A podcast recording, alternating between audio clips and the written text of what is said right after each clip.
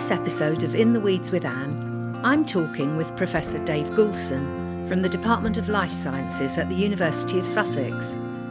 He's had a lifelong fascination with insects, nature, and wildlife in general. His academic speciality is the study of bees, but he's also written a number of popular science books, the most recent being The Garden Jungle. It's about gardening to save the planet and about how small individual actions can make a big difference to our precious environment.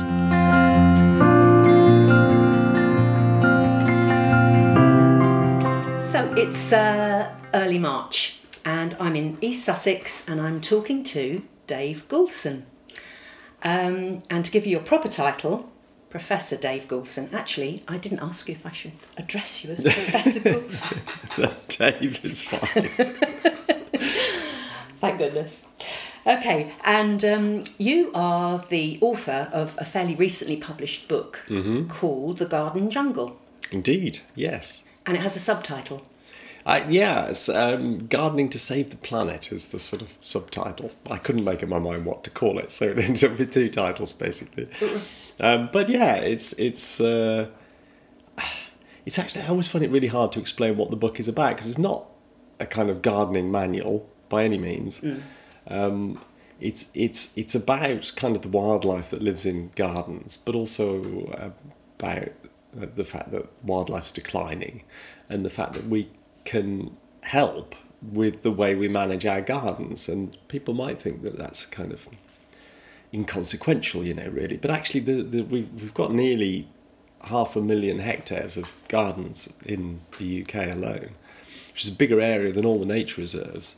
Right. Um, and you know, so my kind of dream is to persuade everybody Yeah. to garden in a wildlife friendly way, so that they, all those gardens become like a vast network of little nature reserves, um, which we could theoretically, if we could get local councils and so on on board, we, could be linked by road margins, railway cuttings full of flowers, roundabouts covered in flowers, parks full of flowers, and so on. Sounds idyllic. Yeah, well, I, it's just to me, and I, and it's it's kind of like a, you know, there's no downside really. It's, I mean, so the world, you know, is really complicated these days. There's all these environmental disasters unfolding around us, and, and a lot of them people feel completely helpless and Yes. don't know what to do about them. Yeah. Um, but you know, you can do something in in your garden, and it seems like the best place to me to start. You know, rather than kind of agonising over over polar bears or tigers or whatever, which is pretty difficult to do much for. You know, plant some flowers many, to it's help. true. No, there's not so many Not in around. Sussex. No, no, not in Sussex, not anymore. um, and yeah, so it's kind of you know to get trying to inspire people to basically get out into whatever little patch they've got and and just kind of manage it in a more sensitive way. You know, don't use pesticides. Plant some pollinator friendly flowers and put up a bee hotel and make a pond and just you know there's loads of little things that people can do and if everybody did them then you know it, it could really help to turn around the, the, the fate of our poor insects which you know with, uh, sadly there's there's tons of evidence that insects in particular are, are declining really fast and that could be um, would be um, if it continues really you know uh, people don't much like insects. The honest truth is that apart from butterflies and perhaps one or two other types of insect most people kind of think of insects as pests or and creepy crawlies you know um, they tend to swat or squash anything that scurries or buzzes Well, they, past they sting and they. yeah, well, exactly. I mean, very, very few of them do if you really force them to. But but people don't. Most people don't really appreciate insects, but they should because insects are really really important. I mean, they they make up um, the bulk of life on Earth are insects in terms of numbers of species. You know, we've named over a million species of insects so far, which is about two thirds of all the things that we know of. Goodness. Um, and people estimate that there's probably another four or five million that we haven't even discovered yet living on, the, on the planet, which is pretty cool. It but also sad because we know that they, you know, you can. we kind of know that they're going extinct, even though we've never seen them. You can you could you can estimate that you know as we clear the rainforests and do all these awful things to the planet Yeah. that we that there must have been species that we'll never know now existed, um, and and that's really sad. But anyway, so they make up the bulk of life. They do all sorts of vital things. You know, they pollinate. So without insects, three quarters of the crops we grow wouldn't wouldn't produce anything. You know, things like tomatoes or blueberries or raspberries or strawberries or pumpkins or whatever. They're, I could go on and on. Mm. Even things like coffee um, and chocolate need pollinating. So, Yeah. you know, life Essential food. Pretty exactly, exactly. life would be pretty miserable. Um, and basically, if it weren't for pollinators, we'd be eating bread and porridge and rice and wind pollinated crops, and, and people would starve. You know, billions of people would starve. Yes. Um, and they they do other things, you know. They're kind of involved in nutrient cycling, so that things like cow pats get broken down by dung beetles and dung flies, and dead bodies get eaten by maggots and, and carrion beetles and all sorts of th- they basically they're everywhere doing all sorts of things. And if they disappear all those things will stop happening and basically the world will fall apart. So sounds dramatic but, but honestly it, It it should be something that people are worried about. Yeah. um, and people are starting to kind of come round to realizing that there's a problem. You know, bees in particular have become a bit of a kind of poster child for insect declines. Yeah. Um, uh, but you know, the, the, I, my kind of mission in life is to try and win everybody over, make them realise that insects are important, and get them involved in doing something to help, basically. And that's what that's really what the book is kind of. That's where it comes from, I guess. Yeah. I mean, it certainly brings the message that we can all do something. I think you're quite right. Most of us just feel pretty helpless, actually. And you think, oh, I've only got a little back garden. What I do isn't that important. But reading your book, you certainly do feel that everything helps.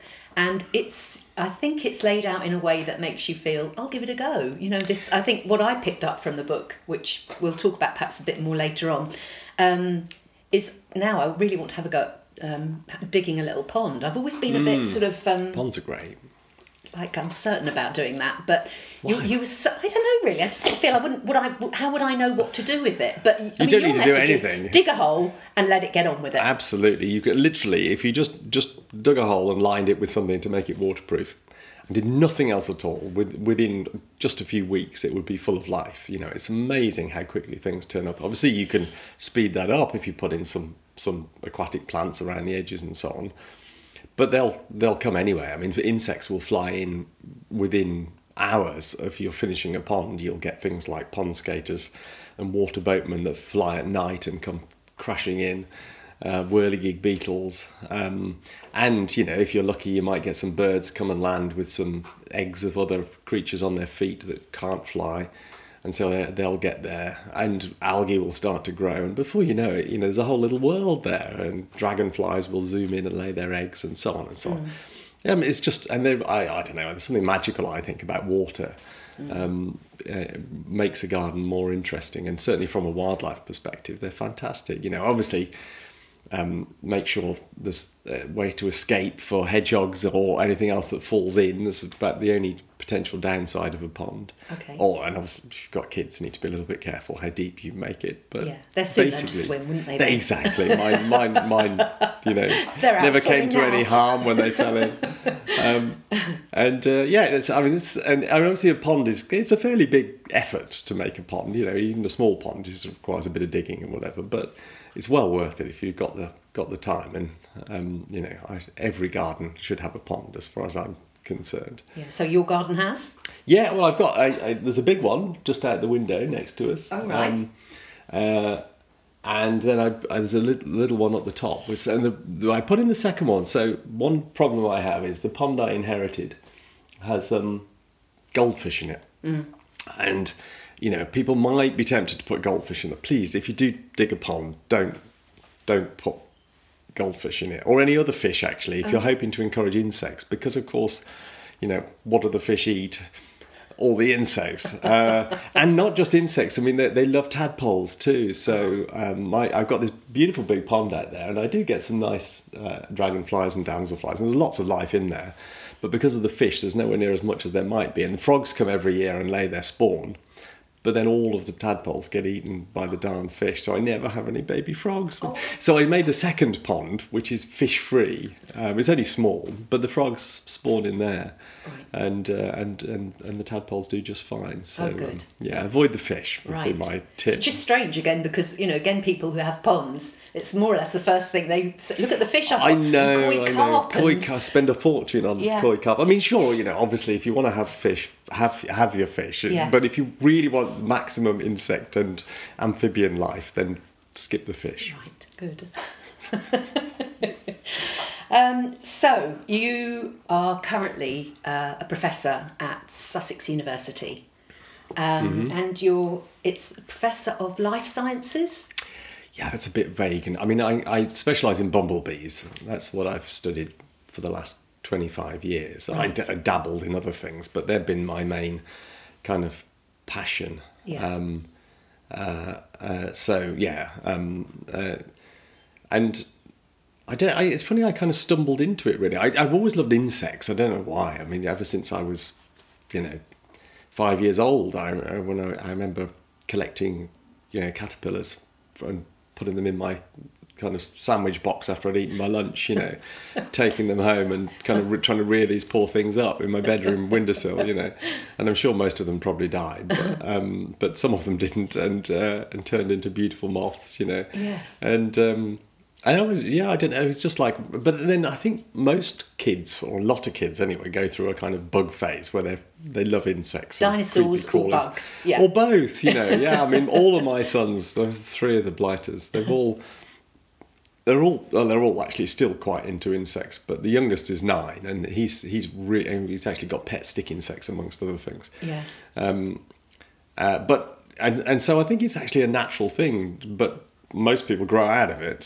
Sadly, from my perspective, but I, I never did, you know, and I managed to make a living out of chasing around after insects, which. Yeah which is a, a, real privilege, I guess. You know. Were your um, parents very keen on it when you were young? They didn't. They they they, they didn't have any knowledge themselves, of, okay. but they were happy to encourage me. You know, well, they bought good. me books and and indulged me when I, on our family holidays. I spent most of my time chasing around after butterflies and things. They they were quite happy with that. So. Yeah.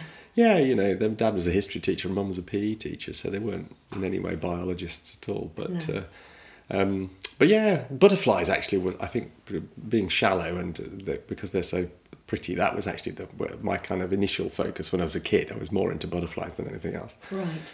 But later on, in, I discovered the the joys of bumblebees, and and actually bees are much more interesting than butterflies. So butterflies are beautiful, mm. but kind of stupid, really. They're they're very simple creatures. You know, they have a very small brain, and they do pretty basic stuff. Um, you know, they, they don't have complicated social lives or life cycles. Whereas bees are really interesting when you get into them okay. because they live in colonies. You know, they're social. They they have a, at least for some species, there's a queen, and there are workers, and there are all sorts of interesting kind of conflicts in in the nests, and uh, and they they they they have huge brains for insects. They're right. kind of like the intellectual giants of the insect world, and they can they can learn all sorts of things. But they yes. can you know they can navigate miles across the landscape. They they memorize landmarks, tall trees and buildings and things, so they can find patches of flowers and then find their way back to their nest. And they're basically just really smart and interesting creatures. So, yes. So when, how old were you when you started to get into bumblebees then?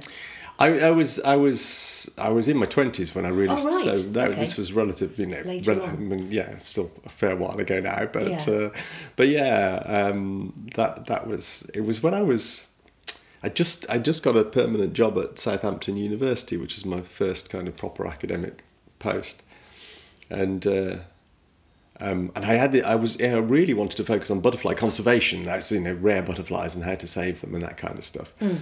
But I couldn't get any any money actually. It was it was all very competitive. Driven by Uni- money. well, universities you have to get grants in, and I, I wrote these grant applications yeah. and none of them came off. And I kind of it, it occurred to me there were quite a few people studying butterflies already, and maybe there was just too much competition. You know, too many well-established people in that area. And so I was a bit despondent, really, and I didn't quite know what to do with myself. Uh, but now I was sitting in a um, in a in, in a nature reserve, just this, this place called the Itchen Valley Country Park, which is just north of Southampton. Mm. And one day, and I was just sort of idly watching. There was a patch of comfrey, which is really attractive to bumblebees. They love it.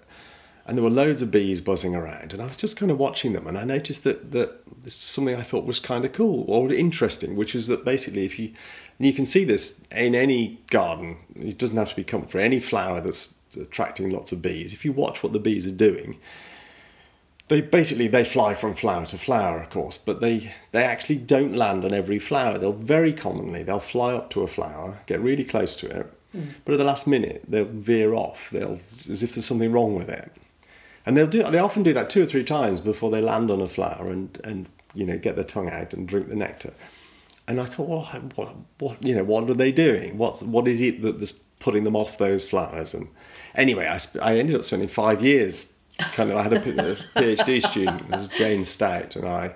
Um, uh, to cut a very long story short, basically they they fly up and they sniff the flower. Yes. And what they're sniffing it for is is any faint scent of a of previous bumblebee visiting that flower. Because every time a bee lands on a flower, she accidentally leaves behind a little kind of bit, just as we leave a fingerprint on a glass. Yes. They have oils on their cuticle, on their feet, and when they land on a flower, they leave just a few little smears of those oils behind, and that's a cue.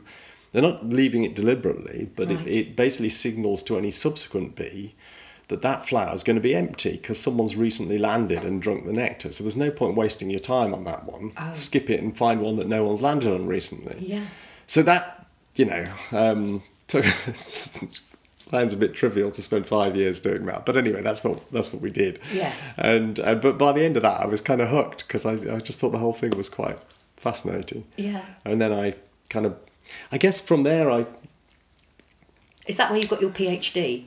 Sorry. That, I'd already got my PhD. Got, okay. That was on butterflies, actually. That, uh-huh, I did okay. that. Um, yeah, this was after. not long after after the PhD. Mm-hmm. I, got this academic post, and it was a, but it, it's sort of in, academic posts are kind of interesting. Once you get, I was you're called a lecturer, and obviously you have to teach the students, but you're also supposed to develop a research program. But you can do what you, whatever you want, really. I mean, right.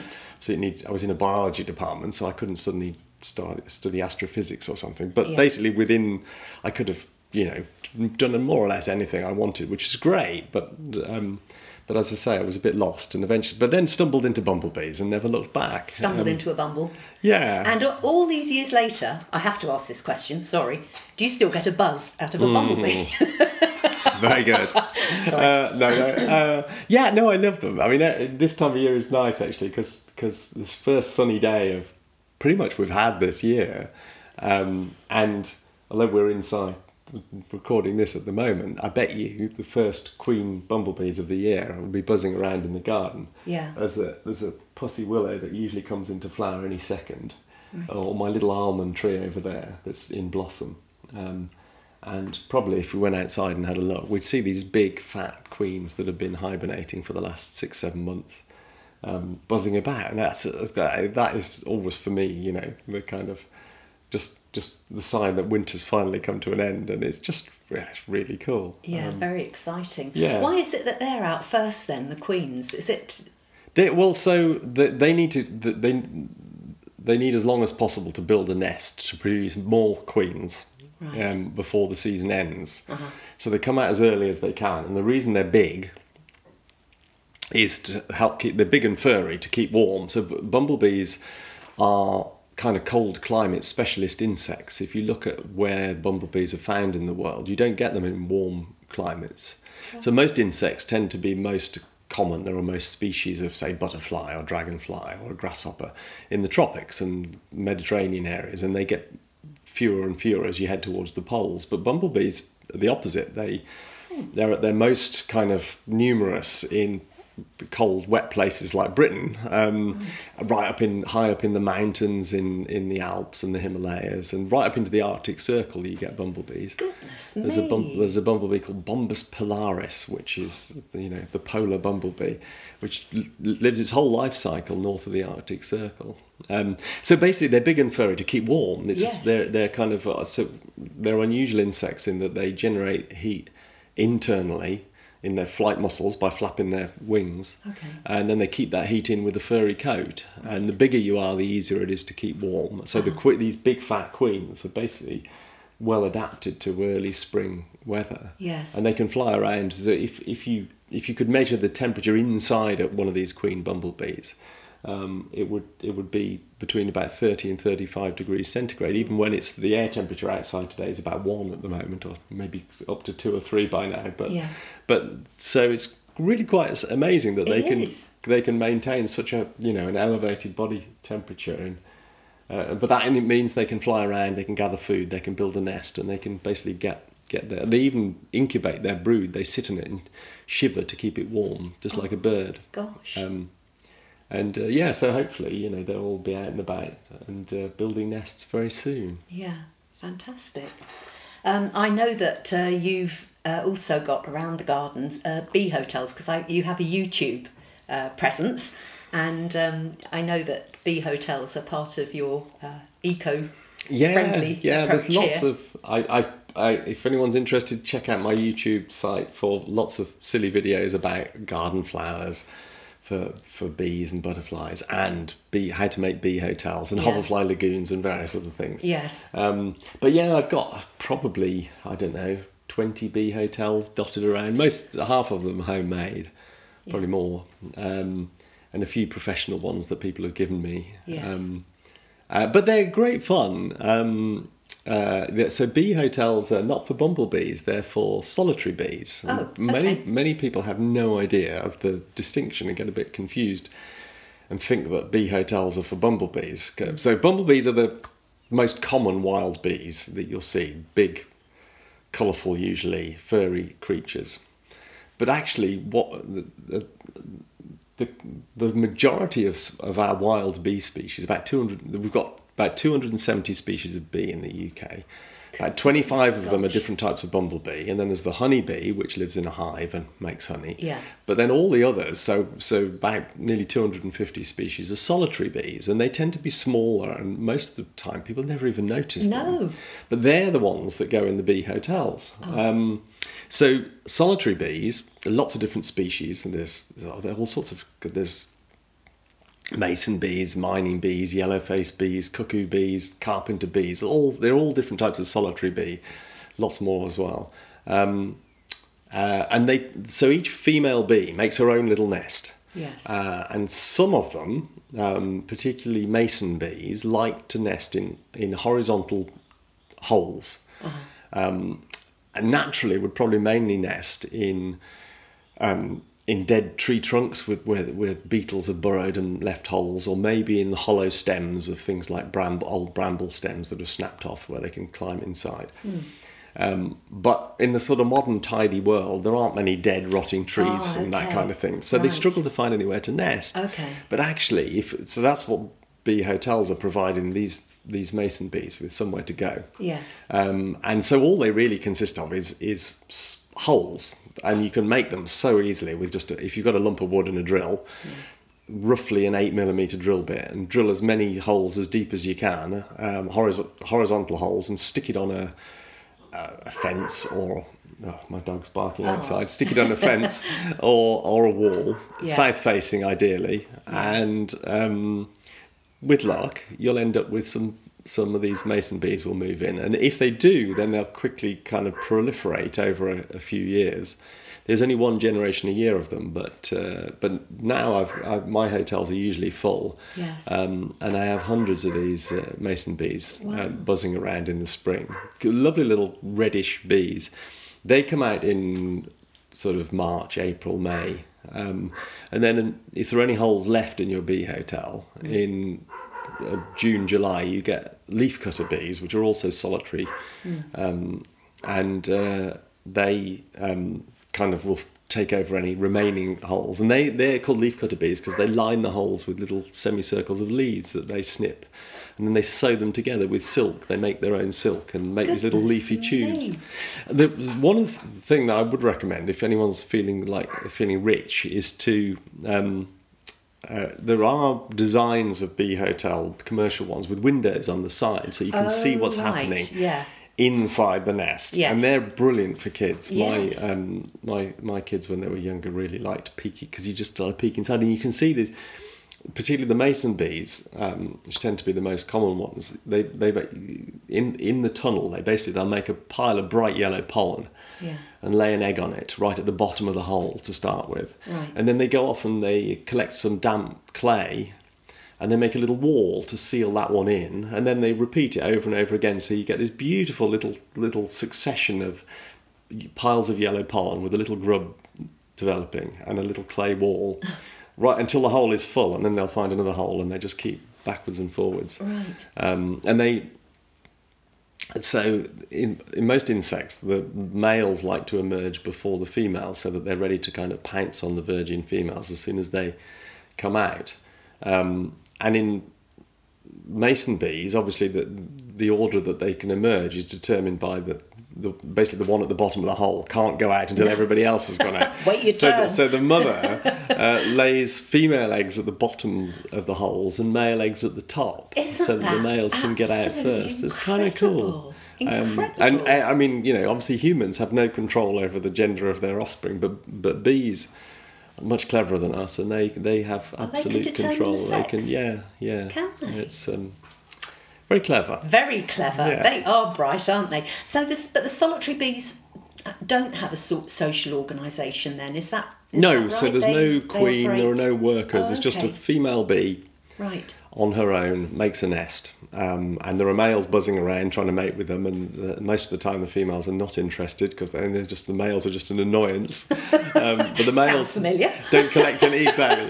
The males don't collect any food or do anything useful. Right. They're just there for sex. Um, Yeah. And the females do all the nest building and everything on their own. Yes. Um, All the housework. exactly the whole the whole Give it lot. to me. I know. There you go. Yeah, it's a hard life being female. It is. But, uh, uh, yeah, so um, yeah, what else can I tell you about solitary bees? Um, what do they pollinate? What's their role? Because the bumblebees, clear, um, the honeybees are the ones in the hives. yeah, Bumble, bumblebees. honeybees. Honeybees are, in, are the ones that people keep. Right. Um, they're um, uh, all over the world, and the honeybee is kind of the probably the commonest bee species. Um, and sometimes you hear honeybee keepers claiming that honeybees pollinate everything, which is not true. I Okay. mean, honeybees are really important, but they, they, they, they definitely don't pollinate everything. There are some, and different flowers tend to be pollinated by different um, different types of pollinator. It isn't just bees. There are also hoverflies and wasps and beetles and all sorts of uh, moths and butterflies that all pollinate too. Yeah. Um, and different flowers have evolved with different insects over millennia. Um, uh, so, for example, foxgloves are only pollinated in the UK, but really by two species of, of bumblebee, which have evolved long tongues that, that enable them to reach the nectar. So, in a foxglove, the nectar is hidden at the top of the kind of bell of the flower. Yes. And most bumblebees and almost all other insects can't reach the nectar, so they don't visit foxgloves. Oh, okay. Um, and likewise, some things like honeysuckle is is mainly moth pollinated. It's evolved with moths, and that's why it's scented because the moths are flying at night, and that helps to guide them to to the flowers in the dark. Right. Um, solitary bees uh, tend tend to pollinate. They're very good pollinators of uh, fruit trees, for example. Um, the the mason bees that live in the bee hotels are one of the best pollinators of apples. Um, And some forward-thinking um, uh, fruit growers these days are actually putting up bee hotels to specifically encourage mason bees. And it, there was a recent study that showed that mason, one mason bee can pollinate as many apple flowers as roughly hundred honeybees.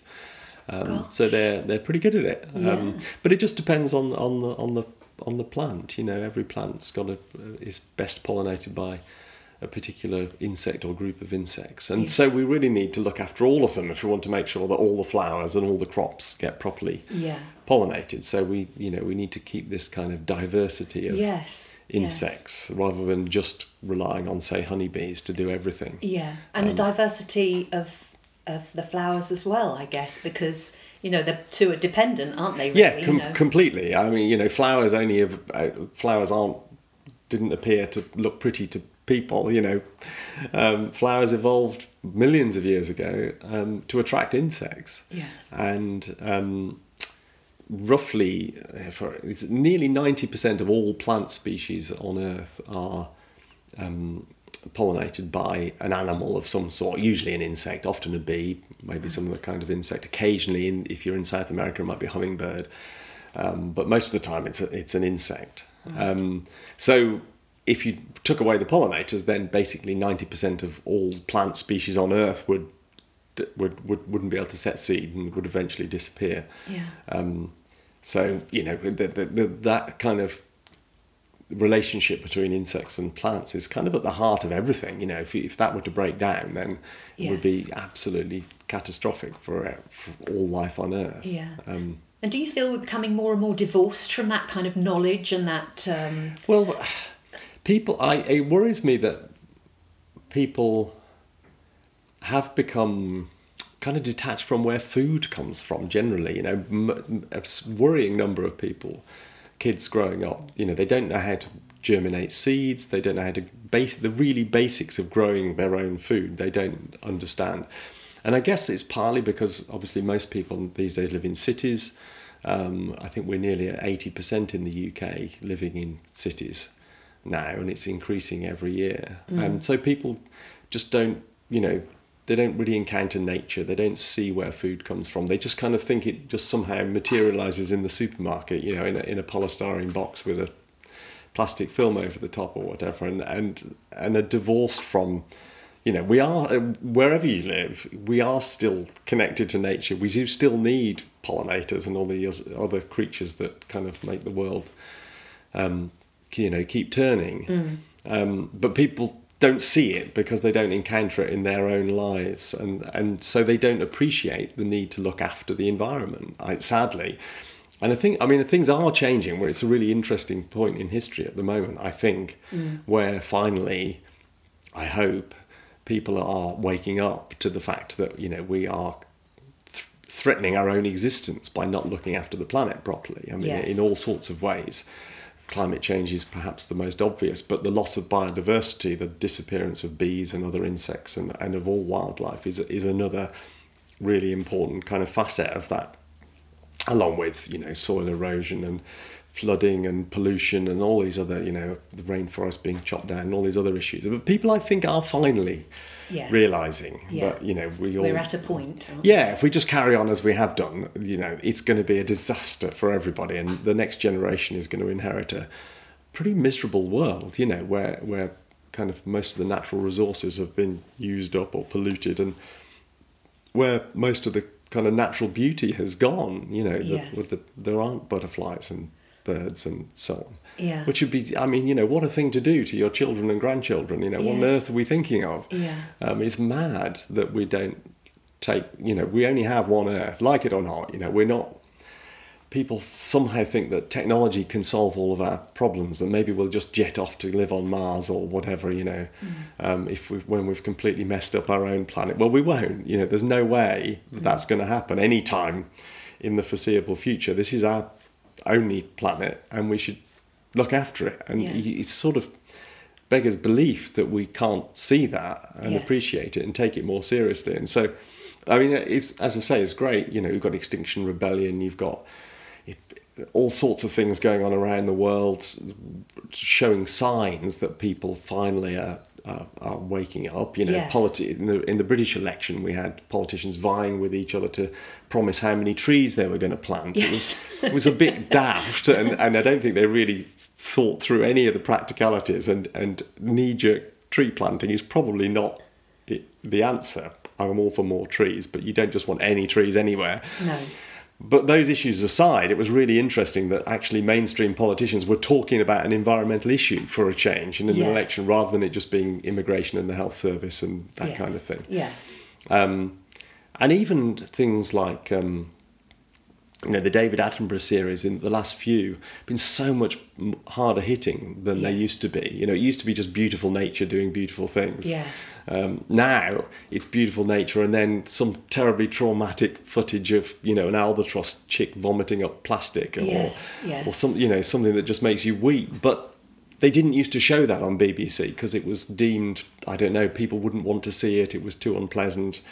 People were just turned off by those kind of things. And now obviously the perception has changed. Yeah. People do want to see it. They want to know what the hell's happening to their Yes, planet and, yes. and get involved in doing something about it. So- Absolutely, and sort of feeling they can actually do yeah. something I mean, it. obviously, the flip side is there's also, you know, Trump and, and global politics and inequality is still going in the wrong direction. And so, some, you know, I don't know, I, impossible to predict the future at this point in history. But, but it just feel like we're kind of at some kind of tipping point or something.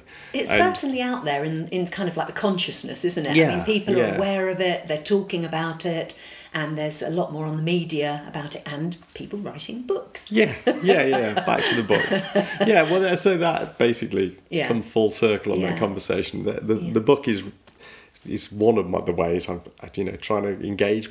So it often seems to me that yes, there are people marching, you know, protesting, shouting on social media and in the streets about these environmental issues, but there's still an awful lot of people we've yet to, to engage that Yeah. haven't actually realised the importance of of their own decisions and behaviour and so on. And somehow we need to, I think we need to get to, you know, it's probably it might still be ninety percent of the population that don't really think about the environment at all, um, and somehow we need to engage with them. And you know, things like using YouTube and Yeah. writing books and whatever is, you know, hopefully chips away slowly at that kind of that, that those people and wins a few over each time. Yeah.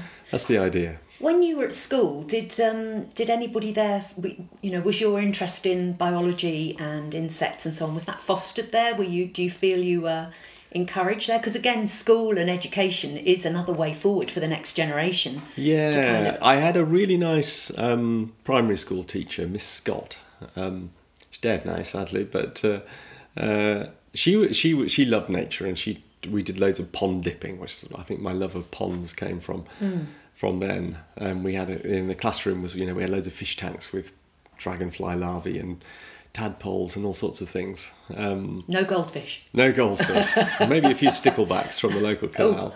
But uh, um, uh, and yeah, and I think uh, and that certainly certainly helped. Um, secondary school was was I don't remember being terribly inspiring at all, really. But uh, Okay.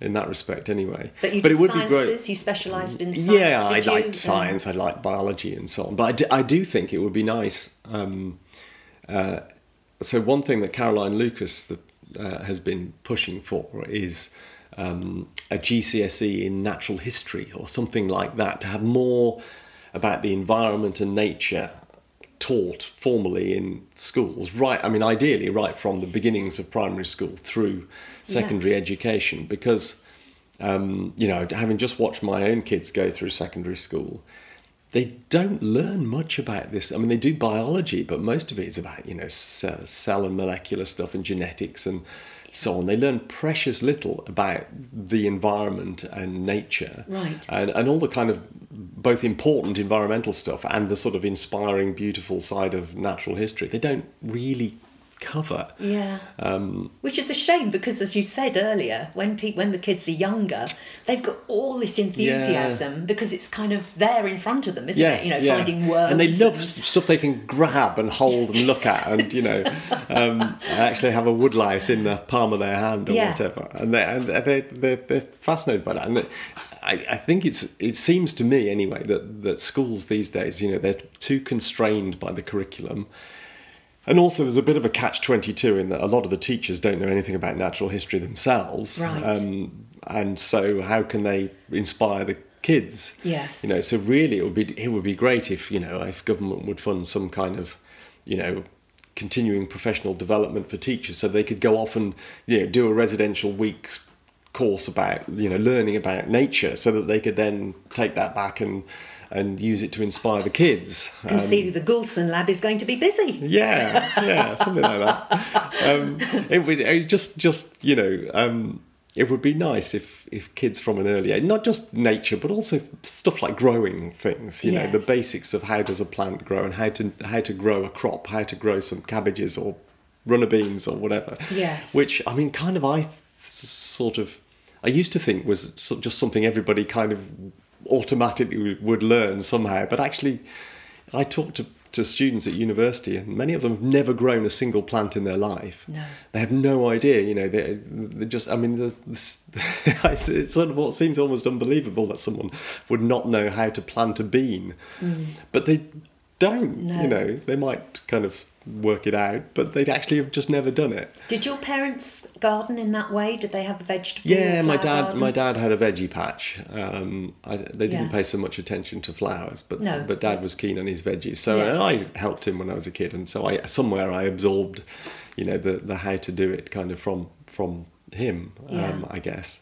I can't remember when I, you know, but it's just one of those things when you, you certainly if you're lucky enough to have parents that are, that can teach you, you just kind of learn it, don't you, without Yes. knowing you're learning it. Yeah. Um, but it's really sad, I think, that that uh, that so many kids don't get that chance. And uh, you know, wouldn't it be great if every school had it had its own little kind of allotment veggie Oh, patch yes. and and some flowers for pollinators and Yes. a pond and Yeah. all these kind of things. It would, you know, it seems to me that that would be a great thing for government to try to aspire to. It may not always be possible, or in some inner city places, I guess the land just isn't there. But um, but generally speaking, um, I'm sure it ought to be possible for Yeah. most schools to be to find some outdoor space where they could, you know, um, get the kids involved in. There's a fantastic school I visited recently in Greenwich where the headmaster is really into bees amongst other things. It's Oh, a primary in a school? primary school in, in East London, you know. And they keep honeybees, and he teaches that they have miniature bee suits for the kids. Oh, And they, but they also have chickens, and they have a vegetable patch, and they have a wildflower patch, and, and so on. And it, it's absolutely brilliant. You know, those kids are growing up learning about these things. yeah. Um, but you know, sadly, that only happens if you've got a really kind of inspiring teacher who decides he's, you know they're going to make it happen. Yes. Um, there's not really any kind of central support for that, and and so you know most schools it just doesn't happen. Yeah, yeah, yeah. So at A level, what did you study? What were your um, subjects at A level? Um, maths, chemistry, biology, fairly Okay. kind of. And did um, you always know you wanted to go on then and do biology? Was that your next? Yeah, I did, well, I had an idea of being a vet because I, I remember I remember talking to, you know, a careers advisor when I was in sixth form, or maybe it was even earlier than that, and uh, and and you know, I, I loved animals, I loved biology, and the kind of stock suggestion in that point was, oh well, you should be a vet then, because they, I mean, I don't think the careers advisor even knew there was such a thing as scientific research, or or you know, I mean, the idea that you could be paid to chase around after bees and butterflies uh, just Dream never on. never occurred to me. um, and so so so I thought about being a vet, and I I actually volunteered at the Saturday mornings with the local vet to find out a bit more about it, and he'd managed to put me off completely. Hated being a vet. It was quite funny, sad. Why but- was that? Is it because it was basically mammals or uh, it was just it- limited? he- no, he he didn't like it Oh. because um, uh, because it was. I mean, he spent a lot of his. T- it was most of the decisions were commercial. So uh, with farm animals, Oh, right. you know, there'd be a cow that was perfectly fixable, but it was too expensive. So bang, you know, that would be the end of the cow. Um, and and uh, and it was also very repetitive. You know, fertilizing thousands of cows and Right. artificially and all this kind of stuff. Um, it just wasn't, you know, I'd read all the James Herriot books as a kid, and, and a real vetting was nothing like that, No. basically. and and it, I, I, I think just the fact that the, the guy I was kind of working, shadowing, as it were, didn't like it himself completely. Well, maybe that was a good thing because it It set you in was, another yeah, direction. yeah. So I thought, okay, well, I, I, my favourite subject is biology. I'll do a biology degree because what else am I going to do? Right. But really, without any idea where I would go with that. Um, and I had, I mean, I guess I really wanted to work in kind of conservation rather than research initially. Mm. Um, so I had, I did a degree, and then I had this idea that that um, you know I'd get a job. I don't know, you know, as a sort of nature reserve warden or a ranger or something, but. I actually found it impossible to get a job like that, and uh, so I stumbled into a PhD. Um, So you you you went to Oxford for your. I was an undergrad at Oxford Uni. Yeah. Um, how was how were your three? Was it three years you Three did years, there? yeah. Did you enjoy that? Yeah, yeah, I found it a bit. I, I, I, I guess I was the the. It was a bit traumatic going away from home, and Right. uh, and I didn't. I, the, it's perhaps it's changed a bit, but I'm not sure. I don't know whether it has. But Oxford University was. I, I didn't go to a private school or anything, you know, Mm. fancy public school, um, and I did struggle slightly to fit in with the kind of super confident public school types that still dominated back then, certainly. Um, but anyway, you know, it was a, it, it's a lovely city to to be in, Yeah. and uh, um, and there were some really interesting uh, teachers, you know, lecturers in the department there doing Yes. quite amazing stuff. And were you were you interested in butterflies at that point? Was Um, yeah, that, that was yeah. Still... I did a kind of undergraduate project on butterflies, Okay. and and uh, in in a place called Bernwood Forest, which is just east of Oxford, which it's actually kind of a sad place in in in many ways because it. Um, in the first half of the 20th century, it was famous for its butterflies. It was the richest place for butterflies in Britain, more species of butterfly than anywhere. It had all sorts of rare species like Duke of Burgundy fritillaries and purple emperors and brown hairstreaks and all these things that you never see. Um, but it, so I did my PhD out there on on um, uh, on, on butterflies. But actually, while it, it was it, it had basically been completely messed up by the Forestry Commission, who used to be pretty disaster. They're much better now, I believe. But basically, in the 90s, this I mean, amazing ancient woodland full of wildlife. They clear felled almost the entire lot in about 1950, and then they then they aerial sprayed it with herbicide to just try and kill everything. Oh goodness. I mean, this, this, you know, it's hard to believe now that this, but this, you know, that's what they did back then. Yeah. Um, and and and then it was all planted with um, spruce trees, you know, but just a great conifer plantation. So it's like monoculture. new- um, Yeah, basically. No variety. Uh, anyways, it, it, it, was, it was kind of it, but it's still amazingly had quite a lot of butterflies. Oh. Not, I mean, not obviously as many as it used to, but it's, some had hung on around the edges. Um, anyway, that- this that's kind of, um, uh, yeah, it was it was it was it was fun time anyway, and I kind of enjoyed my undergrad and then PhD chasing around after insects, even if there were times a bit sad to see that there weren't as many as perhaps there should have been. But uh, um, but yeah, that was that. Was, I, so I, I, I basically did the first degree in biology, didn't know what to do afterwards, couldn't get a job. So then I saw this PhD, which was also on on butterflies in in Bernwood Forest again, and where I'd done my undergrad project. So I thought, well, I'll, it seemed rude not to apply. It was almost as if it had been written for me. Yes, for Dave Um, and that was at Oxford Poly as it was then. okay. Uh, but I was basically in Oxford for about 10 years, rattling around one way or another. Oh right. Um, and then eventually, um, so you got your doctorate there. yeah, And then I did a little postdoc for a couple of years in, in a there's a place called the, the Institute for Virology and Environmental Microbiology in the middle of Oxford, which was a hideous place. Right. I, I, it was the worst two years of my life. I was doing research on uh, how to kill moths with these Oh. viruses that kind of make the caterpillars dissolve Oh, from the inside. It was gruesome. Um, yeah, horri- kind of completely against I know, I know. It was, it was, it was your a- whole outlook. it was it was ju- it was just a job. Oh. Um, but then thankfully I, I landed the job at Southampton and, Yes. and and eventually just moved on to bumblebees and Yes. and was The lived happily ever after Yeah, basically. brilliant. Okay, and then I know that in 2009 you uh, released an academic textbook about bees. Is that right? Uh, the first version of it was 2003 actually, Oh, but but no, don't, well, they, they came. There was like a second edition Oh, uh, okay. came out later. So And that was for university students, presumably, was it? Any it's readable by anybody Okay. but it really is this kind of academic text so it's i guess it's probably aimed at sort of phd students studying bees or whatever primarily or people really you'd have to be fairly seriously interested in bumblebees to want to read it Yes, I have to work towards that. yeah i mean it's not it's not it's not as dry and boring as some academic No. text but it's it's it's not a light read it's not full of jokes or you know laughs um, But you've written a couple of books, well, several books since then, and would it be right to say they're sort of more popular in tone? Because I know that you wrote one called The Sting in the Tail. Yeah, so that was my first popular sort of science book. Yeah.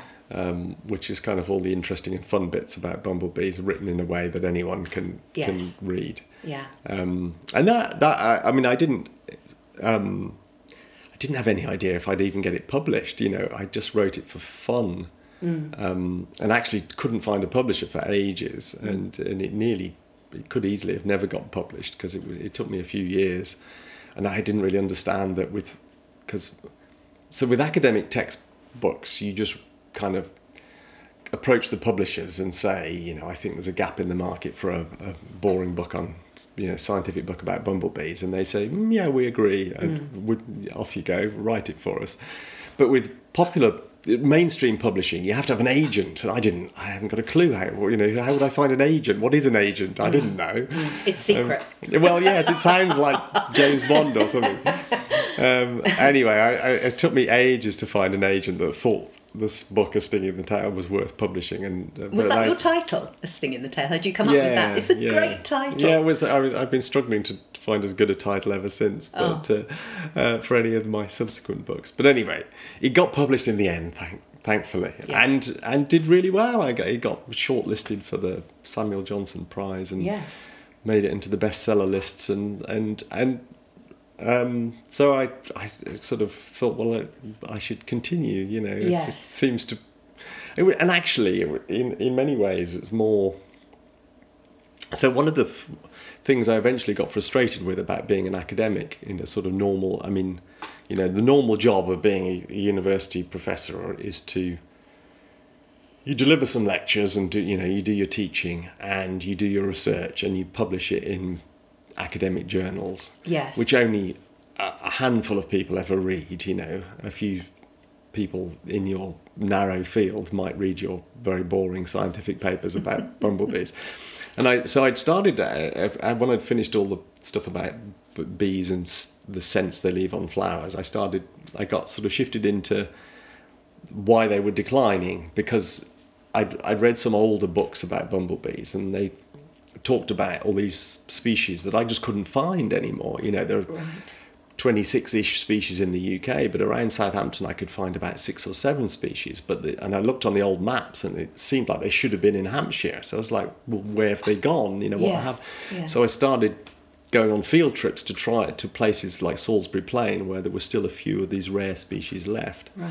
and trying to work out why they'd vanished from most of the countryside and that's kind of um, was then became my focus for 20 years um, but and we published lots of papers about why bumblebees were declining. It basically comes down to a kind of combination of loss of flower-rich habitats and you know the, the hay meadows that we used to have lots of and that kind of thing, which most of which were ploughed up in the 20th century, and the loss of hedgerows and the use of pesticides and so on and so on. But so we were studying this stuff and publishing it in pretty you know in these dry scientific journals that nobody reads.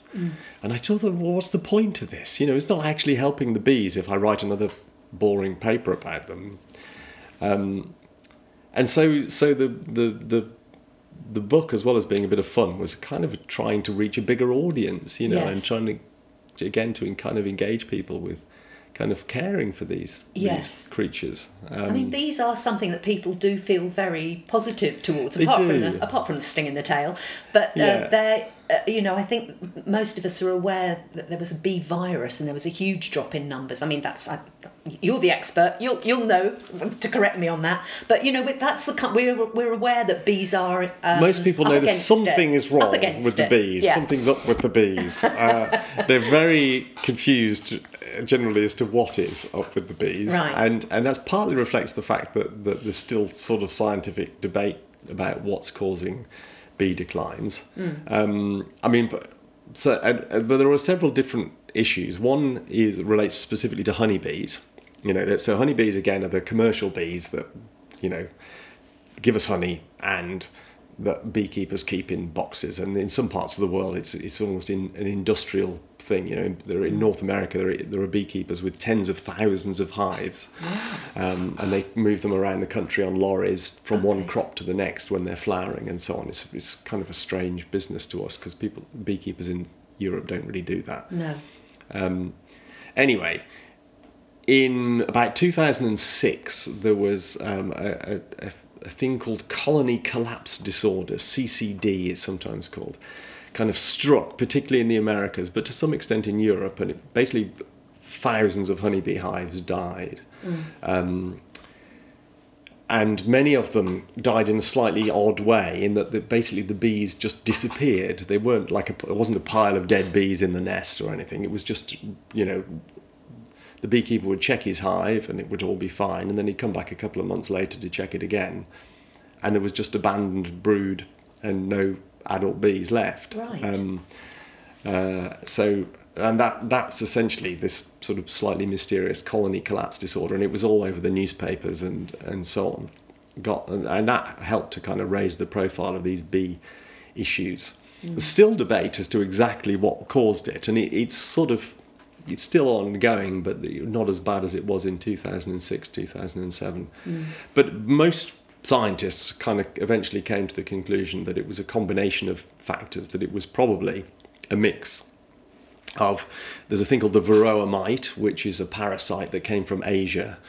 Um, we accidentally brought them into Europe and the Americas, um, and that's a parasite of honeybees, but it spreads viruses as vectors, viruses from bee to bee, and it's the viruses that do most of the harm if they're spread by the the, the mite, and then also um, pesticides impair the immune system of the bees so that the virus does much more harm if the bees got a little dose of, of insecticide that it, it might have been able to cope with the virus if it was hadn't been poisoned as well. So basically, if you poison them and then they're infected via this mite biting them with a virus, not put it all together, and the poor things. It's not really surprising if they die.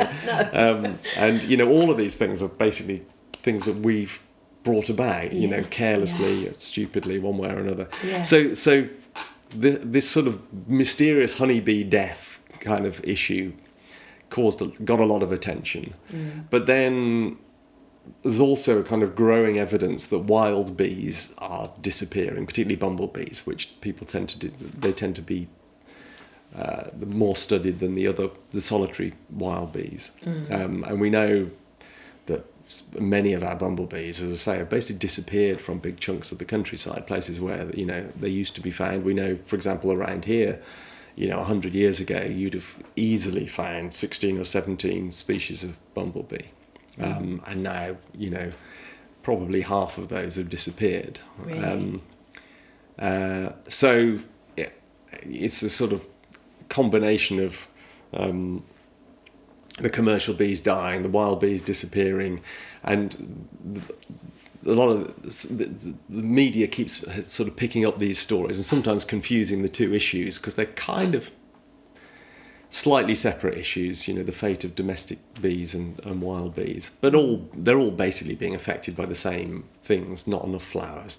too many pesticides, mm. spreading diseases that we've we've accidentally moved around the world and so on. Um, but you know, one way or another, we need to we need to sort it out and and um, make sure they don't continue to decline because Yeah. if they do, we're in trouble. Yes. So your your next book was then in 2014. That was a Buzz in the Meadow. Um, Yeah, so that's that's um, back in two thousand and three.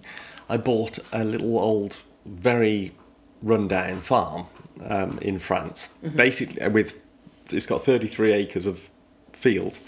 Um, I couldn't afford basically to buy anywhere with any land in the UK. It's too expensive, but in Yeah. France it's very cheap still. Um, and so I basically bought it with the idea of turn- it, it was it was just an arable farm um, when I bought it. oh, Um, had but- been working as an yeah, yeah. The guy I bought it from had farmed it his whole life, Okay. basically. Crop, Um, what was he growing? So obviously, well, the, the, he'd sold off some of the other fields um, previously, and it was a mi- it was a mix. There was some pasture, Ah. um, and he had some dairy cows, but he'd sold all he'd sold those off some years earlier. And the the, the last thirty three acres that I bought was just arable. It was um, I think wheat was the last crop he grew.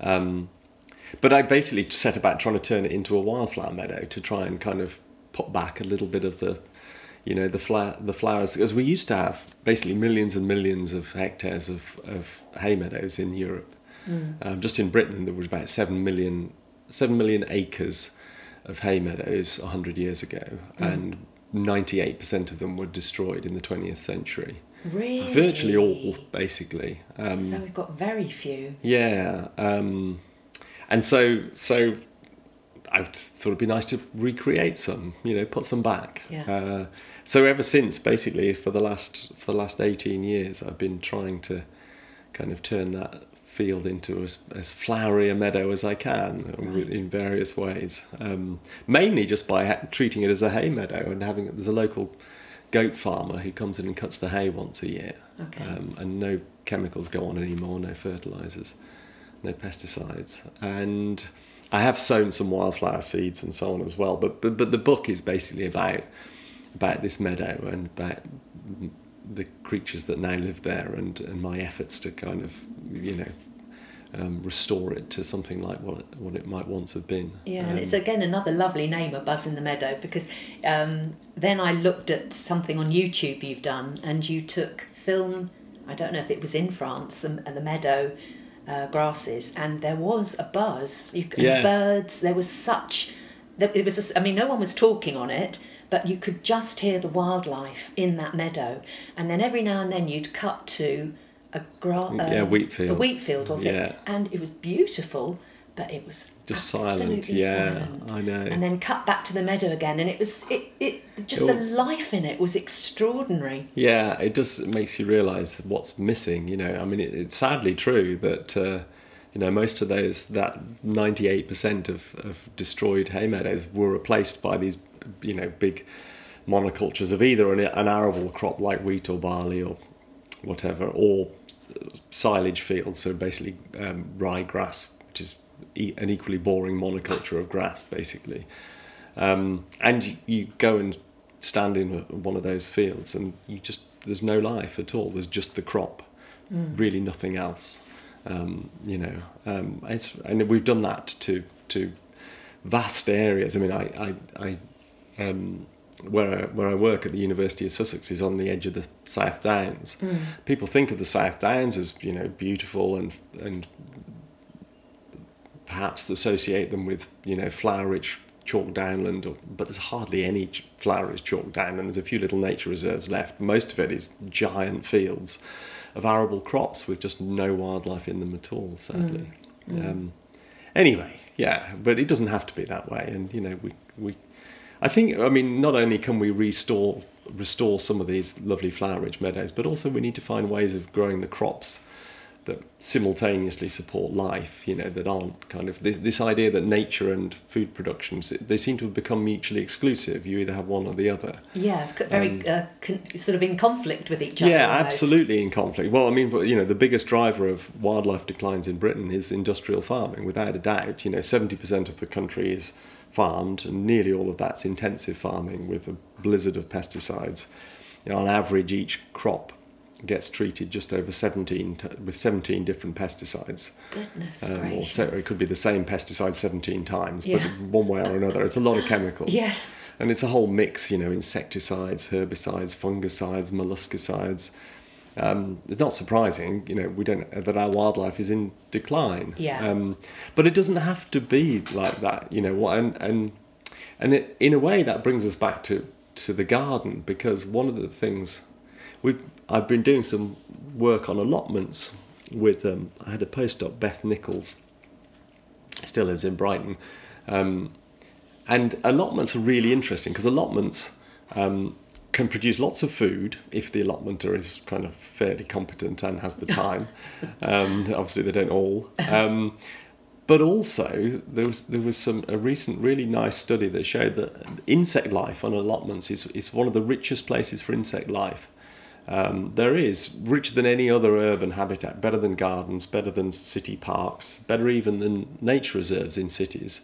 Um, there's loads of insects in allotments, which actually, if you look at an allotment, is not that surprising because they're all higgledy piggledy. There's loads of different plants, flowers, vegetables, weeds. Yeah. Um, you know, they, they, to some eyes they might look like a bit of a mess, but actually, that nature likes that kind of Yes. mixed Slight disorder. yeah, exactly. So so you can produce food and Yeah. have nature in the same place. Yeah. Um, and if in a, it's sort of there are scaled up sort of commercial examples of that where so for example in um, Forest Row, not so far from here, there's a there's a biodynamic farm called Plaw Hatch, which is um, has a great big kind of vegetable section, which looks like an allotment, really, a bit more professional than an allotment. But you know, it's full of insect life. It's all organic. Um, there are lots of people work there. They have about twenty five people uh, involved in growing and selling pesticide-free food to local people. Have a farm shop.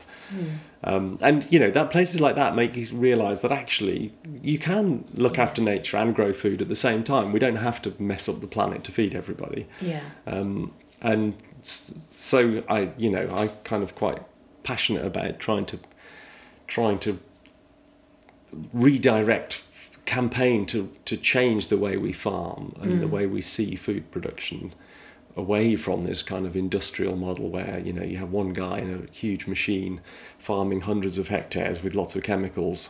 Um, to a system you know where maybe has more people back on the land you know i mean we we're constantly being told that a lot of conventional jobs are going to disappear in the near future because we'll be replaced by artificial intelligence basically. So what are people going to do in the future? Well maybe we could get more people back onto you know growing food not everyone wants to do it i'm sure but um, there, there's 90,000 people on waiting lists for allotments at the moment in the Really? UK, which are people who want to grow their own, you know, zero food miles, zero packaging food, but they can't because they can't get the land. Yeah. Um, and given that allotments are quite productive and support nature, and also actually there's a really interesting study from the Netherlands published a couple of years ago, which showed that people who have allotments are healthier than oh. non-allotment holders. They actually compared in, a guy with a, or a girl with an allotment with their immediate neighbour Yeah. who didn't have an allotment, Yeah. and, and measured all sorts of aspects of their health. And particularly when they were older, the ones with allotments were healthier, oh, which I thought was really cool. You know, I Oh. Yeah. mean, whether it's, it's it wasn't clear why. You know, was it the healthy food? Was it the exercise? Was it some social aspect of having an allotment? Yeah. Who knows? Yeah. But anyway, one way or another, allotments seem to be good for people. They feed you in all sorts of ways. Yeah, and good for nature. So exactly, you know, and the community actually, isn't Yeah, it? Too. You yeah, know, it kind of absolutely. brings people together to exactly. share and talk and so on. So yeah, and swap vegetables and vegetable stories. Yeah, yeah. uh, so yeah, Yeah. you know there are ways forward, but uh, it just t- needs a bit of imagination. Yeah, To, yeah. So, in your book, uh, The Garden Jungle, I have to ask you this Are you a keen cook? The reason I'm asking you this is because at the beginning of each of the, I think there are 12 chapters in the book, aren't there? But at the beginning of each of them, you start with a recipe. yeah. No, so I, I, was curious. I thought, hmm, is it? Does he has he cooked them all? Um, Yeah, yeah, Fields yeah. of Fort Gardner, and it looks like some of them look as if they're fairly easy. You can get the ingredients, no problem. But I was very amused by the first recipe, which is for mulberry muffins. And how did you suggest that people should get hold of mulberries? Well, okay, so mulberries are challenging. Um, so I do say, you know, the first step of the recipe is plant a mulberry tree and then wait 10 years. Yes. Um, which isn't perhaps, you know, you need patience. So I was, when, the, when I was a kid, when I was a teenager, we lived in a, a house in, uh, this is in Shropshire with my parents. okay.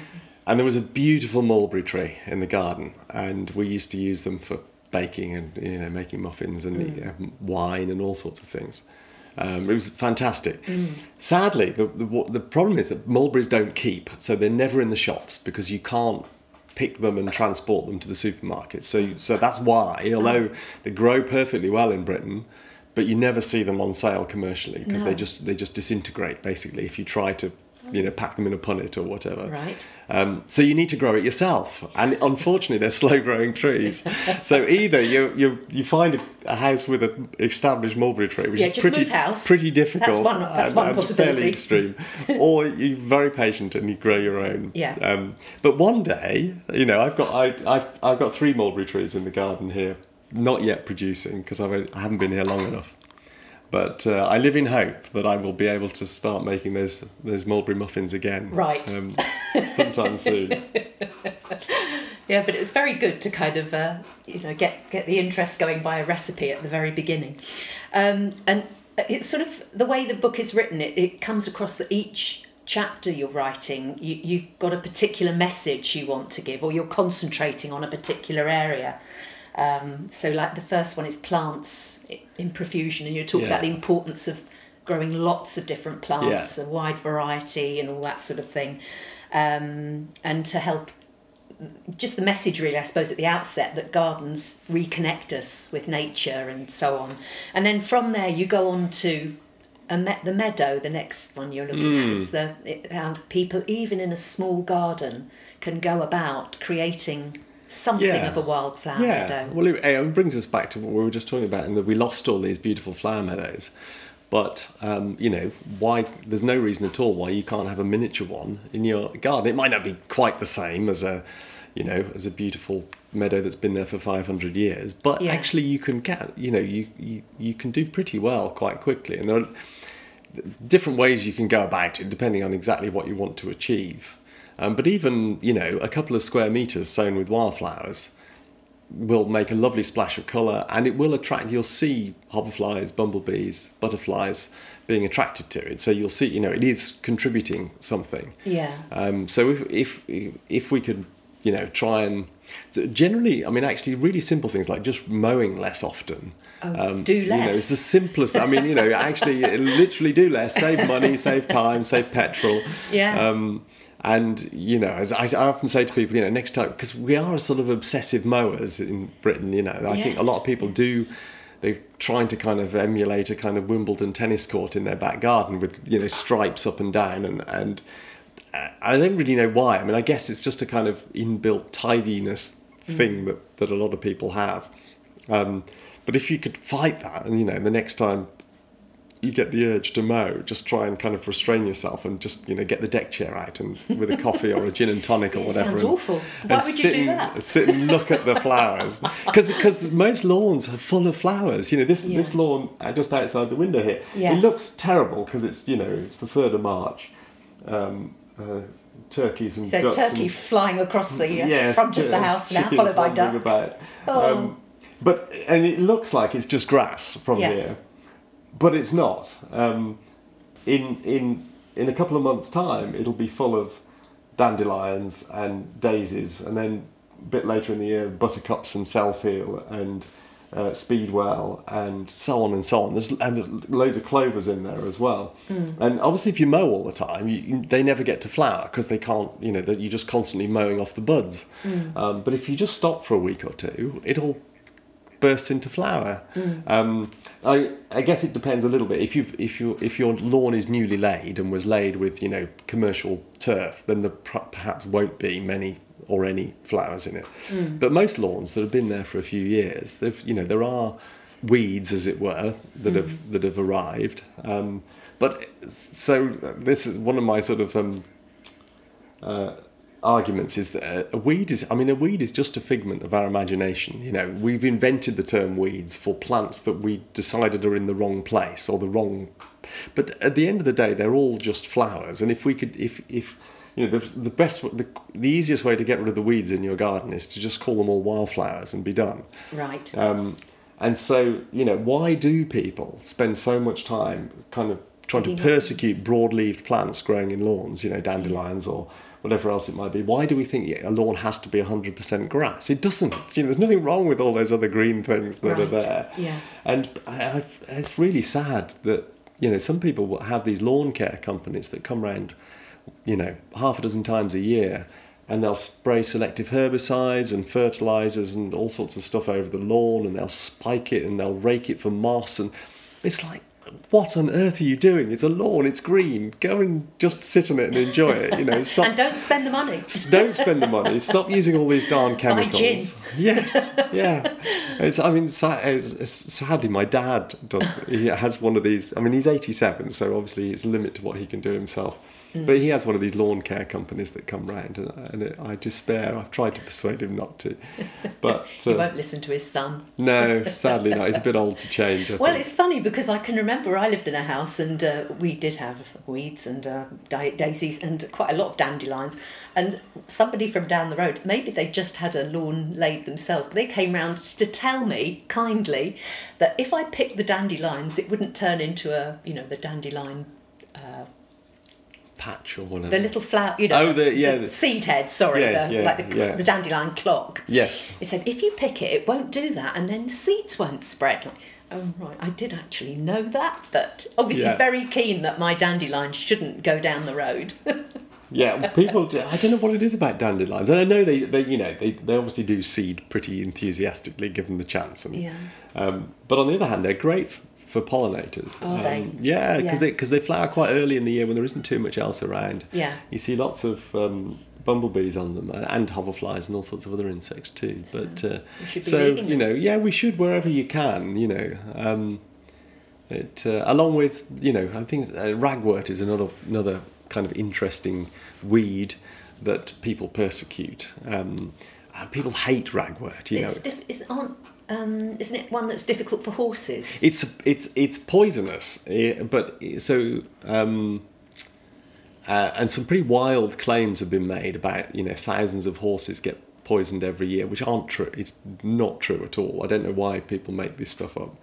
Um, basically, it's it's it's a it's a fantastic wildflower, quite pretty. I've got this load of it grows grows in my flower beds actually. Um, really attractive to lots and lots of different insects, um, and also you get cinnabar caterpillars on it, the lovely yellow and black caterpillars, which Right. turn to these beautiful black and red moths. Um, uh, but it's poisonous to livestock. However, livestock don't eat it. So if it's growing in a pasture, horses just graze around it. You'll see the ragwort untouched. It's no danger at all when it's growing. The only time it is a danger is it is it, it, it when it's if it's harvested in hay mm. and dried, mm. then the animals eating the hay Oh. can, if there's a lot of ragwort in there, that can poison them. It's very occasional. If if someone is stupid enough to try and make hay from a field full of ragwort, then they can. Okay. But that hardly anyone is is that inept, to be honest. Okay.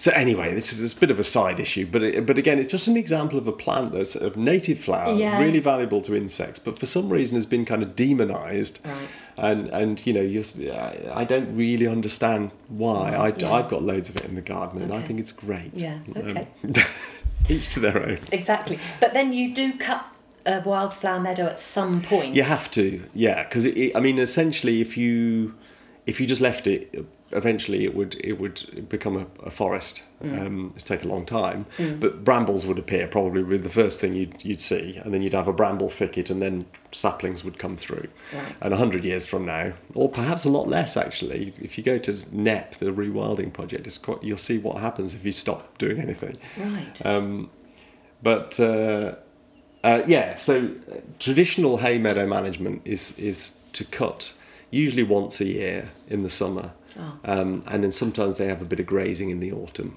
Um, but if you don't do anything, you, you you'll lose the flowers eventually, and it'll Okay. you'll end up with woodland. So you, and it seems slightly sacrilegious to to cut it in the summer when it's full of flowers and insects, and uh, Yes. you know it's painful to do what I try to do because I I have got lots of long, lots of sort of meadow in my garden, and I, I just cut it in bits. So don't I don't cut it all at once. It's not so practical for a farmer to do that. But in a garden, if you've got a, a meadow area, if you mow, you know, a third of it, and then wait a week or so, so that the, the insect life can move, you know, um, and then so you stagger it basically, and then by the time you cut the final bit, the first bit is kind of already back in flower, Oh, and um, it kind of reduces the, the, the, the trauma for the for the wildlife. Yeah. Um, but you know that the, the, without that cutting, you'd lose you'd lose everything uh, eventually. So it, it kind of has to be done. And do you plant? Uh, do you put seeds in in your own wildflower areas, or do you plant plugs? Or Yeah, I I mess around. I mean, in the garden, I uh, I um, I grow up wildflowers and plant them out. Um, Uh-huh. Usually, the rabbits eat them, which is frustrating. But you know, um, and I sprinkle wildflower seeds um, uh, in, and uh, just generally try and encourage, you know, as much botanical diversity as I as I can in, on a bigger scale. And you know, if you're trying to, like uh, in my meadow down in France, growing plugs is you know with 33 acres would be pretty few unless you had an awful lot of time on your hands. Yes. is not really going to be an effective way forward. But actually, the interesting thing is that you don't really need to sow anything um, if you manage it the, in the right way. Plants just appear. You know, they come in the seeds blowing on the wind or brought in in, in you know bird poo um, or whatever it might be. Mm. Um, and you know, as a sort of it's a you know a natural process is what seeds do. They, they you know most of them are designed like the seeds of a dandelion to mm. blow on the wind or whatever. They all have their own mechanism of dispersal, so they'll arrive slowly. And it's been really interesting down in, in, in the meadow in France to watch it, you know, because they had almost zero botanical diversity to start with. Mm. Um, but over the last 18 years, just every year, a few extra species of plant just pop up, you know, Yeah. whether they were all in the seeds were in the soil all along and just, you know, biding their time or whether they've blown on the wind or who knows, but they, they appear. Yeah. Um, so, yeah, it's just a case of kind of providing the right um, uh, management and, and the nature does the rest, really. Yeah, and lay off the pesticides and lay off. Just do nothing, really. I mean, well, no, it's Oh, not, not so sorry. much nothing, Yeah. but you don't need pests. I mean, honestly, I completely, passionately uh, would argue that you don't need any pesticides in a garden. Yeah. Um, I mean, there, there are a few instances where it, it's certainly easier to use a herbicide than to to you know manually control weeds, but it's always there's always a way of doing it manually, and given the recent evidence that's um, come to light connecting things like glyphosate with cancer. Um, it's still there's some debate about it, but the evidence is strong enough that I think you'd be mad to be using glyphosate in your garden personally. Right. Um, and we keep finding out that these chemicals are, you know, we were told initially that they're fine, and then it eventually, you know, someone investigates in a little more detail, and you find out 20 years later that actually they're not fine. Yes. And that just has happened over and over again. So I don't really trust any of these chemicals to be completely safe. No. Um, and and you just don't need them in a garden. You know, it's it's you you can argue that to feed the world, maybe we need some pesticides in farming, but in your garden you don't need them. Absolutely. I mean, you know, if you've got some aphids on your or whatever it might be, some pests, Mm. if you just leave them and if you've got a healthy pesticide-free garden, then you can be almost certain that a ladybird or a lacewing or an earwig or a hoverfly larvae will come along and eat them. And even if it doesn't, if the worst case scenario, you've still got some aphids on your roses or whatever it might be on your runner beans. Mm. Big deal, you know. You got a few. It might you might produce a few fewer flowers as a result, or a few fewer beans as a result. Well, you know, suck it up. It's not, really not such. So, I mean, what the choice is that, or you you basically get a can of poison and start chucking it around your garden where your pets and your children play. Seems like a pretty stupid idea to me. Um, so I, you know, I, I mean, and the, you know, I garden organically. I mean, I, admittedly, my garden isn't tidy as you can see, but, um, uh, but plenty of people, you know, have been gardening organically for years, and there are beautiful gardens maintained entirely organically. There's just no need. Yeah. Um, and I, I mean, France recently banned all pesticides except for use by licensed farmers, basically. So unless you're you're actually a, a farmer, you just can't buy them. Um, so there'll be, you know, every garden and every city in the entirety of France is now pesticide free. Goodness. Isn't that fantastic? What do they have on their shelves in garden centres? Well, I, I, I mean, I guess I guess they took a bit of a hit when it came to sales. Yeah. Um, but I think that's really inspiring. It if the whole of France can do that, you Yes. know, Paris, the whole, you know, Yeah. it still has its beautiful parks. So they're not all suddenly overrun with pests and weeds. Yeah. Um, then why can't we? You know, why can't everywhere? Yeah, Um, yeah. I think that would be great. Yeah, it certainly would. Um, and then in the other chapters of the book, there's all sorts of things you talk about. Uh, one is your uh, hatred of pesticides. Um, you you also do a lot on bees as well, and um, so on. But I, I was very taken with the chapter on moths Oh yeah, yeah.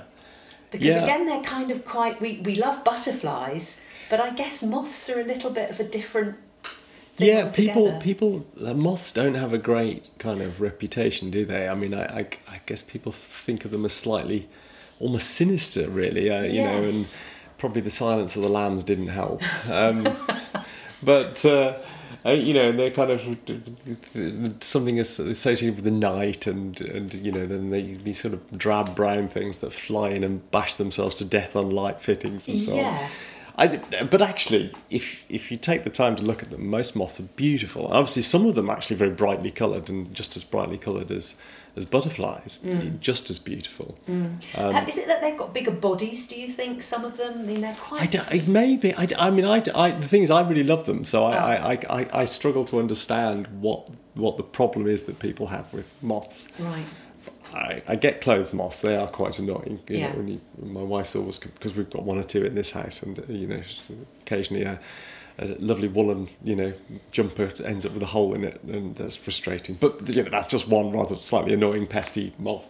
But actually, uh, the the really cool thing is just how many there are and how beautiful they are if you if you're lucky enough to get a chance to see them. Um, so I had these. Um, this this eccentric Belgian guy contacted me out of the blue. I I should say I used to moth trap a bit um, when I was a kid. I I bought a, a a kind of bright ultraviolet light trap to to attract moths, but I hadn't done it since I was a teenager, and I'd never done it done any moth trapping here. And this guy just got got in touch with me and said, could he come and camp in my garden and run a moth trap, see what he could catch? They well, yeah, why you know why? It's not the usual sort of communication No, you no, it's a bit, a bit eccentric, but but yeah, you know, why not? Absolutely. I thought, well, it'd be interesting to see what he what he finds. And he, but it's kind of his hobby is to travel around, going to people's gardens, anyone he can find who's kind of interested or you know minor personalities. He's, he's in in Belgium. He's managed to to do this in the gardens of a few uh, politicians and so on. Oh, and it's his kind of way of just engaging people with, with how cool moths are. Yeah. Anyway, I was he, he, was he, he had three big traps that he put up in, in the garden dotted around. And then we all got up early in the morning at first light to see what had come into these traps. And I mean, it's astonishing that you know hundreds of species of, of moth just in just in my garden here, just in one night.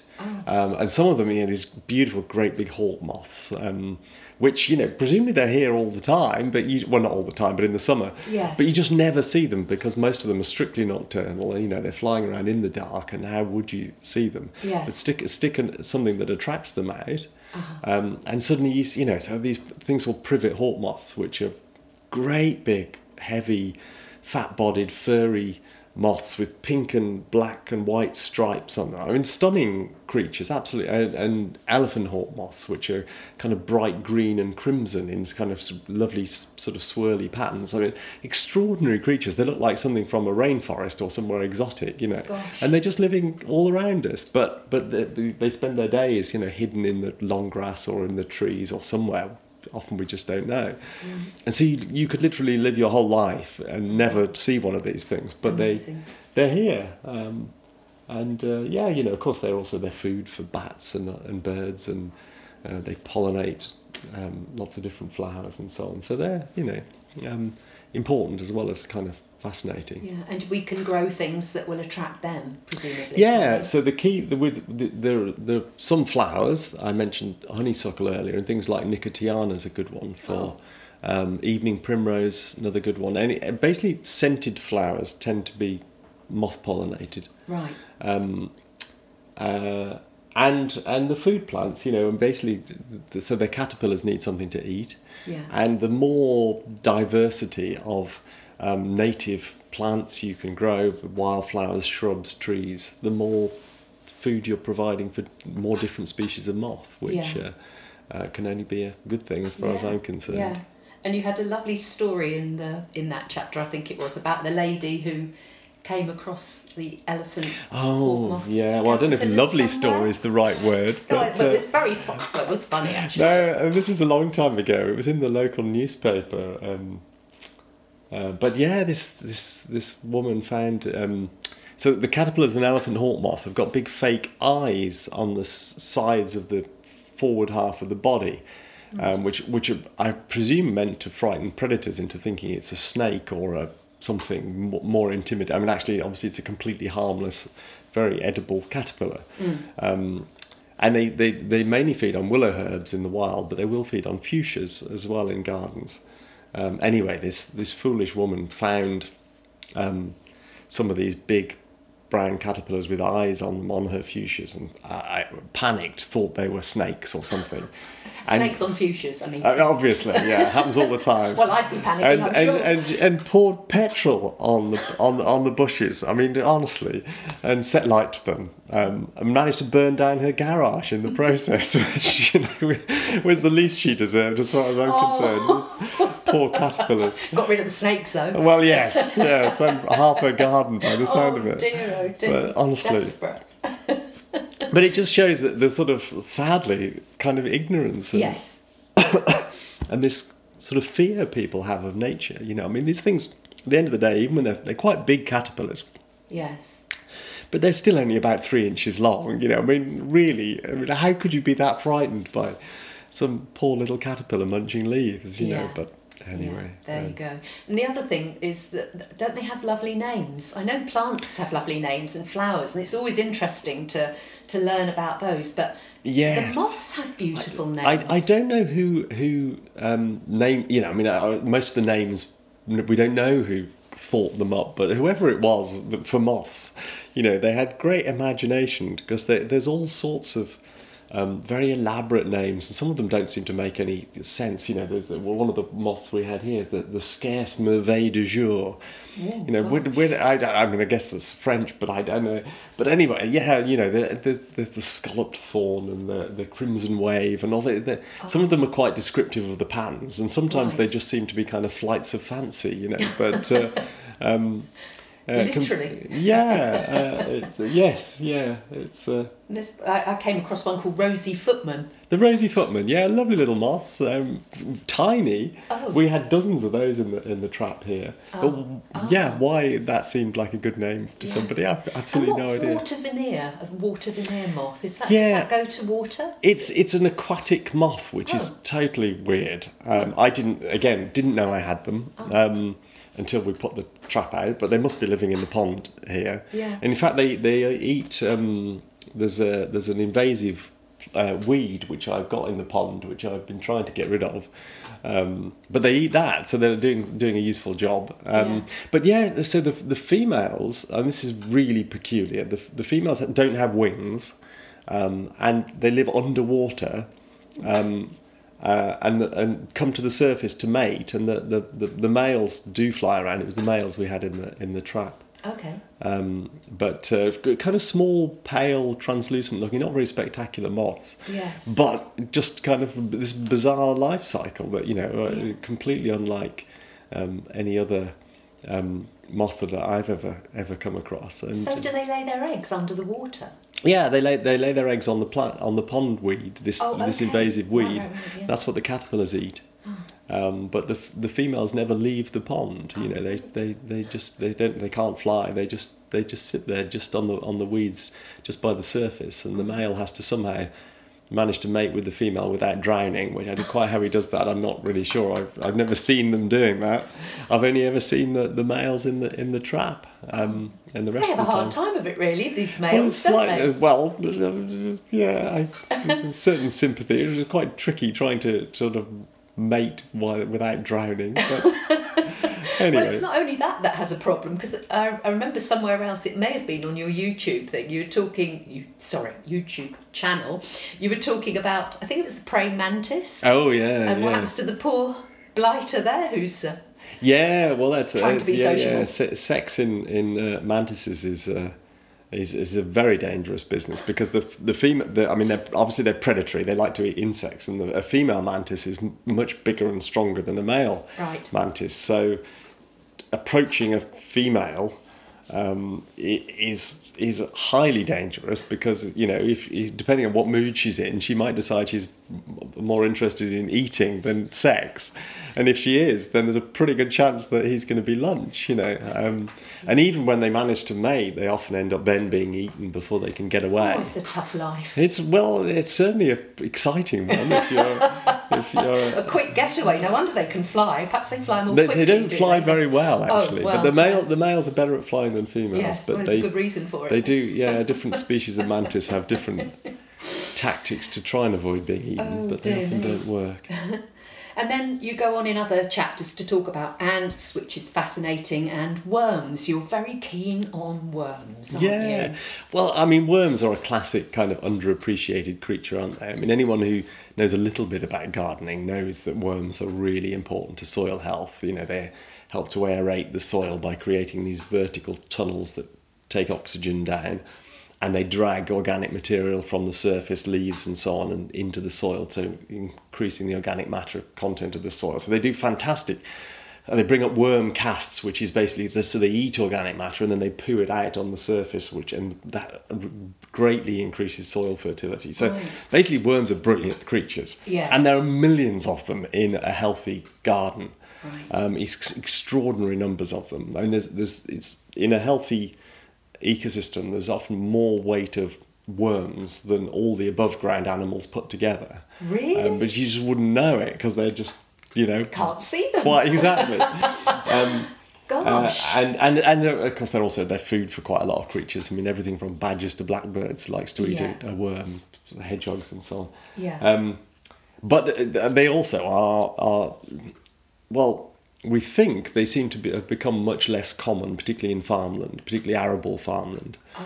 Um, now, whether that's the ploughing, which obviously doesn't do them much good, No. um, or pesticides, or just the lack. Uh, probably big. The biggest factor is that is that um, a lot of arable land is now lost a lot of its organic matter content. There isn't, which is what the worms are actually eating. Oh. Um, uh, the, a lot of arable fields rely very heavily on artificial fertilizers, you know, chemical fertilizers, which are obviously not something worms can eat, No. and they don't have much in the way of organic matter anymore. Right. Um, and so there's just no food for worms. Right. Whatever the cause, it basically, you know, it's something that farmers should be concerned about because Yeah. worms really help keep the soil healthy, maintain the structure, and so on. Yeah. Um, and uh, so I've, I, I've done. You can do a worm survey in your garden. There's a, there's a fantastic, fairly new society called the I I remember the British Earthworm Society.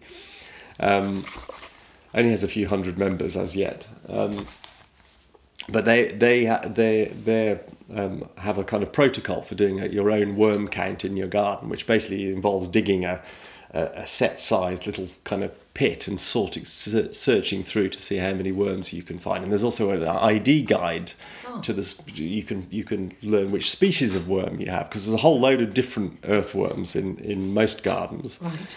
Um, I, I forget how many species I managed to identify here. Um, it, was a, it was best part of a dozen, I think. Wow. Um, and uh, and uh, but I did I did the same thing. I walked. There's a there's a footpath along the edge of a, an arable field, only I don't know 400 meters from where we're sitting. Um, and I snuck up there when there was no one around and, and did a did, did a, dug one of these pits and searched for, and virtually nothing. Really. There were a couple of worms, but uh, you know, Yeah. compared to to the hundreds I found in the same size pit in, in my garden. Yeah. Um, and uh, you know, Darwin did worm surveys in his garden in Down House, and you know, he he had many more than I have here actually, even though my garden's organic and Yeah. everything. So um, th- th- there's certainly cause to be concerned that there don't seem to be as many as there used to be, and there's something that it's so easy to overlook, you know, because Yes. people just don't pay any attention to No. to the So lowly how- worm. What should we do then to encourage more worms in our gardens? Well, so that's a good question. I mean, basically organic matter. So compost. If you have a compost heap and then mulch the mulch your flower beds Right. or vegetable patches or or whatever with compost, that's the best thing you can do for worms because they that's compost heap is yeah, essential. yeah, in yeah, absolutely. Eh, Well, it, I mean, not just for the worms, of course. You know, everyone should be recycling their green waste into compost. I mean, it's so much more sustainable than than anything else you might do. And the compost itself, even if you don't do a you know a, really thorough job of making perfect compost, it's fantastic to just spread on the on the vegetable beds or flower borders or whatever. And it, but if you if you take a bit of care and get it up to a good temperature so that it composts quickly, it's actually you can use it for you know as a in place of the stuff you might buy in a sack from the garden centre. You can actually grow seeds and, and use it for potting up and so on as well. Um, mix it with a little bit of sand, usually to to make your own compost. Uh-huh. Um, and uh, you know, uh, it's really sad that this is a bit, bit of a pet kind of hobby horse of mine. But um, Here we go. Here we go. We're off. Um, peat, the whole Oh, peat I, issue. I thought we might get to Pete. we have to get to Pete at some point. Um, you know, the, the, the, this crazy. I mean, every garden centre. I've been, I've been, I've been actually making a short YouTube video about this at the moment, just opportunistically. Every time I go near a DIY store or a supermarket or a garden centre, I I get my phone out and I I basically film what the compost they're selling, whether it's got peat in it or not. And of course, nearly all of them do still.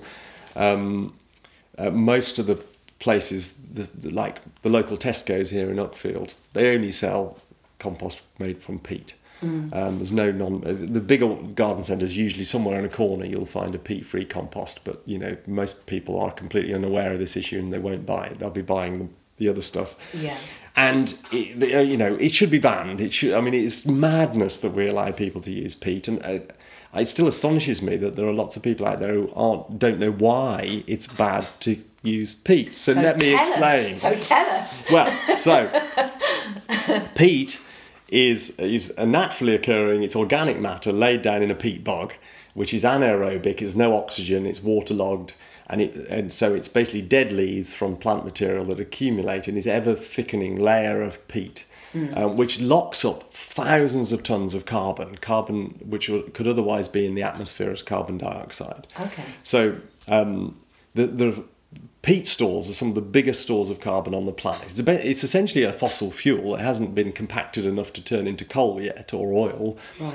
but it's it's a surface fossil fuel essentially that people do you did used to dig up and burn, and still do a little tiny Yeah, bit. Yeah, in Ireland, certainly. Yeah. My parents are from Um, Ireland, and I know that you know they used to tell stories of people Yeah, they, they, you still can buy it for burning at home Oh. occasionally in Ireland, but most of it is dug up to, to, to make garden compost. Um, most plants you would buy from garden centres have been reared in a peat-based compost. Okay. Um, but basically, as soon as you dig it out of the ground, you take it's it's oxygen gets to it. Mm. It'll start to oxidize. All of that peat that you buy in a sack, ten or twenty years from now, will have oxidized into carbon dioxide. So it's contributing to climate change. Yes. And also, peat peat bogs do two other things. One is that they're a rare, it's a rare habitat that supports all sorts of interesting plant and insect life and bird life. Things like sundews grow on peat bogs.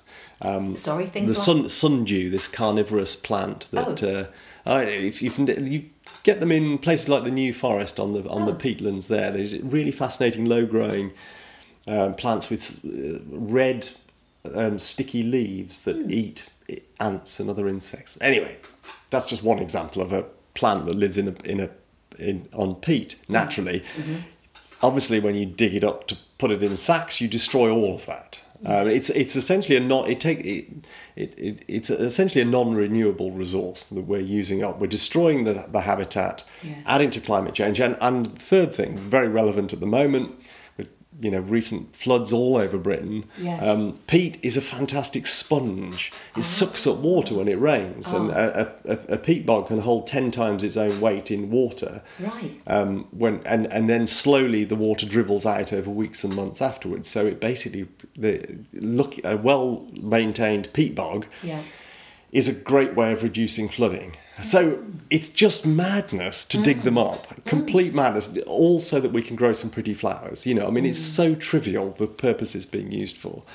And government, you know, people have been campaigning on this for decades. Yes. Government said about 15 years ago that they were going to completely phase out peat based composts for domestic use by 2020. Well, it is 2020. They haven't been phased out. Nothing No. has actually happened. They were hoping this would sort of ma- magically happen voluntarily. Well, it's about time they actually just passed a law and said, right, you cannot dig this stuff out of the ground anymore. Yeah. We've dug most of the most of the lowland peat of, of the UK up already. So now we import most of our peat from Ireland, or a lot of it's coming from Estonia now, which is a Oh, beautiful country with lots of peat bogs, which we're rapidly destroying. Oh. Um, so you know, Yeah. um, it just just I, I, it breaks my heart to see there's still you know the lack of awareness of this. And I go to I've been to my local garden centre and I've tried saying to the staff, you know, why are you selling this stuff? And they look at me blankly as if this is complete news to them. And it's like, Yes. oh, how can people not know this? Yes. Ah. So Very we need to clear those shelves in the garden centres essentially. I mean, get all the pesticides. Exactly, I'm not sure what the garden centres would sell. Get rid of all the Um, peat. Well, they just go back to gifts Well, and coffee. yes, and, and plants grown in without pesticides in Yeah. peat-free compost. So uh, you you you grow with uh, obviously. I guess you've got your own compost heaps. Yeah, yeah, yeah. Lots of them dotted Oh, around. They're all very um, well. I've got some of the plastic barrel kind of types that the you know the council give out, which I've inherited over the years. But the main ones are, are big square ones made from old pallets. Yeah. Um, which you know I don't do anything fancy. I mean, I know some people are very um, they they take their composting extremely seriously and they turn the heap, and it has to be just the right mixture of carbon rich and nitrogen rich materials and so on. I tend to just ch- mix it all up and chuck it in and not worry too much about it because I, I mean, I'm lucky in that I've got lots of room. And so if it takes a year or two to make decent compost, I don't really care. 'cause, um, and if, if I run out of room in the existing compost heaps, I just build another one. Excellent. Uh, but if you want to do it quickly, you can pay a little more attention Yeah. to, to Yeah, getting yeah, the mix right. Yeah. Um, but yeah, I mean, it, you know, every garden should have its compost heap. Yeah. No peat. Right, we've got that as well. We're, ditching a lot of stuff now, aren't we? Yeah, really? well, I mean, the thing is that, that you can, if, if you haven't got the time, energy, or space to, to, to make your own compost, you, there are really good peat-free composts that you can there? buy. I, I yeah, guess that people perhaps don't think they, they we've used peat for such a long time. We sort of think, well, that is the only way to go. yeah, now, but, it, it really isn't. I mean, there's there's there's um, there's stuff called SylvaGrow. You know, I've no shares in the company or anything, but it's that that's got an RHS kind of award of merit or whatever. Okay. You know, rec- uh, people who use it, and there there are some. If you know, forward-thinking garden cent, uh, you know, nursery nurseries that don't use peat and that say it's absolutely perfect. you know, you can grow stuff just as well without and peat. coir, there's a coir. Well, there's a coir-based you can use. uh, ones, although I have heard it argued that that, that has its own environmental Oh. costs. It's the, the endless minefield of trying Yes, to be yeah, ethical these days, because that's imported from the, you know places where palm trees grow for a Oh. start. Um, and some people argue that, that palms, you know, can be grown in you know in ways that aren't particularly sustainable or Okay. good for the environment. So. I, I, I, We need it's to do our research tricky. a little bit, but um, Yes, yeah, but a, a- anyway, SylvaGrow is the, is the one that I know is supposed to be um, good. Okay. I'm sure there are others too. others are available. Uh, exactly. and and our own compost. I mean, essentially, if we're making our own compost, we can Yeah, use that yeah, and have lots absolutely. of organic matter. You know, you at the end of the book, you're kind of just making a plea for people to garden to save the planet. Mm-hmm. Um, are there any sort of people or uh, gardeners or uh, writers who've particularly influenced you in your journey through all of this that you have found inspirational? there, uh, there are lots of people that I've kind of learnt bits and pieces from. Um, Charles Dowding and his no dig gardening, um, which I, I, his website's really useful. Um, and that that's something I discovered relatively recently. The idea that you know, basically, you don't need to dig. Um, why would you dig if you don't need to dig? It's darned hard work, and and actually, that's again really good for the worms to not dig and just mulch on the surface. Oh, yeah. Um, but even I mean, actually, Monty Don, I think is really cool. I like him. You know, he's he's been campaigning on peat. Even he doesn't seem to have the the the reach to to have had much effect. Yeah. But you know, he's he's organic and peat free, and it's nice to see you know people on mainstream kind of media that are actually uh, on message with these issues. Absolutely, and Um, again, very accessible for people, isn't he? You know, his, Yeah. his way he talks about plants and gardening and growing, and his enthusiasm for it. Yeah, absolutely. I, I, I think he, he comes across really well. It, uh, um, but yeah, and there's, I mean, and also there's some some farmers I've met over the years that uh, um, you know, that are thinking a bit differently, that, that aren't kind of, you know, that I realise we need to question the way we've been growing food and this kind of avenue of industrialisation we've gone down, and they're trying in different ways to to change. You know, uh, all sorts. I mean, there's so many interesting kind of innovative new approaches to to food production that, that some farmers, not many as yet, are, are, playing around with. And I mentioned the biodynamic, which is a kind of fairly extreme, kind of hippie version of farming, but very effective. Don't don't don't get me wrong when I say hippie. Yeah. But also the things like agroforestry. There are farmers ex- experimenting with. Um, putting lots more trees onto their land, be it, be it pasture or arable, um, you know, putting lines of apple trees across cereal fields, for example, which suddenly oh, is, right. you know, it supports much more biodiversity. It helps to protect the soil, increases the the soil carbon, gives you two different crops from the same yes. piece of land.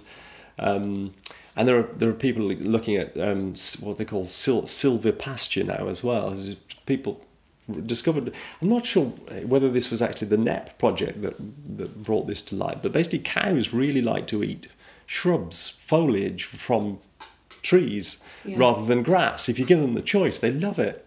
Um, and uh, so people actually now grazing cows in, in sort of scrubland and woodland and planting trees on pasture rather than just acres and acres of bright green ryegrass, which is kind of what we've come to think is where you, that's how you keep cows. If you've got dairy cows or beef cows, you need a fields of ryegrass, which you put lots of fertilizer on, and you know. But actually, from a wildlife perspective, it's hopeless. Yes. But actually, now we've got, we've got farmers trialing grazing their cows in woodland, and that Right. seems really odd, to, you know, because you just never see it. But Yes. actually, the cows seem to do pretty well, and. Uh, um, uh, and be healthier in lots of ways than, Yeah. than if they're just eating a really boring diet of grass. So anyway, this yeah, some, there's all sorts of kind of interesting, folk yeah. out there. Have you been to the Knepp Castle estate? That's the I one where they're yeah. doing. Oh, you've, you've, you've Yeah, I've been lots of Yes. times. Oh, right. Yeah. It's up in um, West Grinstead area, isn't It's it? It's quite close to yeah, yeah. It's not far from Gatwick A- Airport, A24 really. It's just yeah. kind of west of Crawley somewhere in, in, in, in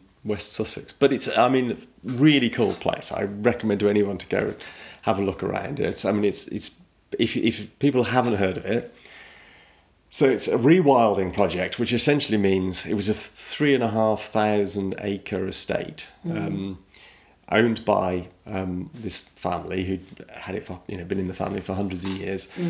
But it's on the Sussex clay, which isn't very fertile soil. It's not great for farming, really. And they really, would, even with all the subsidies that, that, that farmers get, they were struggling to make a living. And you know, they were basically farming it as intensively as they could, to, and just about breaking even. Um, and they just decided to do something different, and they basically put a fence around it, chucked in some uh, old breed cows and pigs and some Exmoor ponies and some deer, and then just stood back and said, "Let's see what happens." And that and I think that was 17 years ago or thereabouts. And you can go there now. You can you can you can camp on site. You can hike around. You can go on a safari. I do a bee safari every year, um, and. Uh, and it's just it's just full of life you know Yeah. the the cowpats are all full of hundreds of beetles which is something you don't see because normally cowpats are the cows have all been dosed with anti-worming uh, stuff called avermectin which kills all the insects that might try and break down the cow poo Right. um, so if you cowpats in farmers' fields don't tend to have much insect life in them generally, whereas at Knepp the cowpats are just kind of just just absolutely alive. I mean, it's not just the cowpats, but um, the, the, the nightingale population is booming there. There are turtle doves there, which are almost extinct in Britain. Um, cuckoos have become quite common, which again, are, numbers have fallen through the floor. Purple emperor butterflies, swarms of them. Um, never seen so many purple emperor butterflies in my life as there are there. So it's it's really really interesting to go and have a look. What happens if you, you know, just just let nature take over basically. Yeah, Um, but I get managing it a bit, but basically laying off, aren't they? they the only management basically is they have to they um, they have to cull the animals and they they sell the meat in, you know as sort of premium you know organic whatever um, and the reason they have to do that is because basically they can't introduce wolves and bears. Um, this being Sussex, be they would love to. They have, I believe, just recently got permission for beavers, which is really exciting. So there's going to be a beaver release, Oh. uh, and I'd love to. I, I, we should have beavers all over Britain. Again, really good for mitigating flood risk because the dams slow water flow down rivers. Um, and there's lots of evidence that, that beaver, and also really good for biodiversity, the, the, the shallow lakes that they create. Um, uh, but- and it is happening, you know. I think the, gov- the government has just is very slowly giving permission. They were reluctant for decades to do so, but now there are quite a few beaver releases going on, and one is going to be at Knepp, which is brilliant. Um, but basically, without any predators, the, ca- the the herbivore, the cows and pigs and whatever would breed, and beco- there would become too many, and then they'd all start starving in the fields, and that wouldn't look good. No. Um, so they're not allowed to do that, legal reasons anyway. Uh, so they say, but apart from culling the animals, basically there is no management, and that's the whole point of it. Is that they not management would imply that they had a target, that they that they were deliberately trying to do something. But the whole point of rewilding is you're not trying to do anything. You're just standing back and saying, "Nature, do what the heck you want," which I think is really cool. And I mean, obviously, it would be nice if it was big enough to have wolves. Yeah. Um, I would love it. I'm not going out in your garden actually now. I'll just You're all right. firmly behind the, glass. The fiercest thing is the turkey, but uh, Oh, that's amazing. but it would be cool. It would, yeah. Um, and I, actually, I mean, I think I'm right in saying every European country now has wolves, apart from um, Britain and Ireland, because obviously they can't get here. But even the Netherlands has a couple that wandered in from Germany, I think. Um, and, and the Netherlands is an incredibly crowded little country. yes. So it's not as unthinkable as you know, and, and I mean, in lots of places like Italy, you know, people have lived alongside wolves forever without any great problems. Yes. So I think there are parts of Britain where you could realistically have wolves and lynx, um, and I, I think it would be absolutely fantastic. But uh, I suspect it'll be a long time before everyone's persuaded. We, we'll. So just before we close, um, could you just give us then in in you know an ordinary garden, what would be your sort of top five say plants that we should think about Ooh. growing that um, would Yeah. be really useful and not, preferably not there difficult. there are so many. It's it's hard. It is always hard to narrow it down. Yeah. Um, but uh, so top choices, catmint is actually for particularly for bumblebees and for a whole range of other pollinators. It's really easy to grow. Yeah. It's really pretty. It flowers for months and months, right through from early summer to, to autumn, and it's covered in insect life. Any sort of catmint? Well, th- so this is an interesting one. Is it basically every variety tends to be slightly different. So people say, you know, catmint is good, lavender is good, but actually, within catmints, uh, uh, there there are lots. There's a lot of variation as to which ones uh, are best. Yeah. Um, uh, so this one is uh, Six Hills Giant Oh right. Yes. which is one of the best ones. Um, but um, I do have a, actually have a. I, you'll have to wait a year, but I've got a new book coming out which has lots of detail about where we've all the information that's available about which precise varieties are best ones to grow. But people will have to I'll wait go on the waiting list for that. for that. Yeah. Anyway, Six Hills Giant is, is really good for, for catmint. Okay. Uh, comfrey, um, need to be a bit careful which type of comfrey you get. But com- I mean, comfrey is brilliant, a brilliant plant. I love comfrey because it's fantastic for bees, tons of nectar, Mm. um, but it's also really good for composting. Um, you just chop the leaf, chop it down and chuck it in the compost heap, or make liquid manure. If you uh, if you want to fertilise your tomatoes, with people buy liquid fertiliser for tomatoes, but you don't need to. If you just get comfrey leaves and stick them in a barrel of water for a couple of weeks until the whole lot's a festerous brown mess, and pour it on your tomatoes, they love it.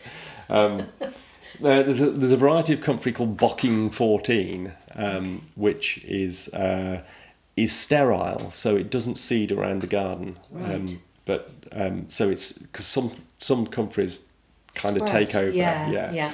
Um, so comfrey, catmint, uh, marjoram is fantastic. Actually, Mar- just plain old marjoram um, is one of the uh, really good for butterflies and hoverflies as well as bees. It's one of the plants that attracts the biggest variety of different insects of, of the sort of common things that people might grow.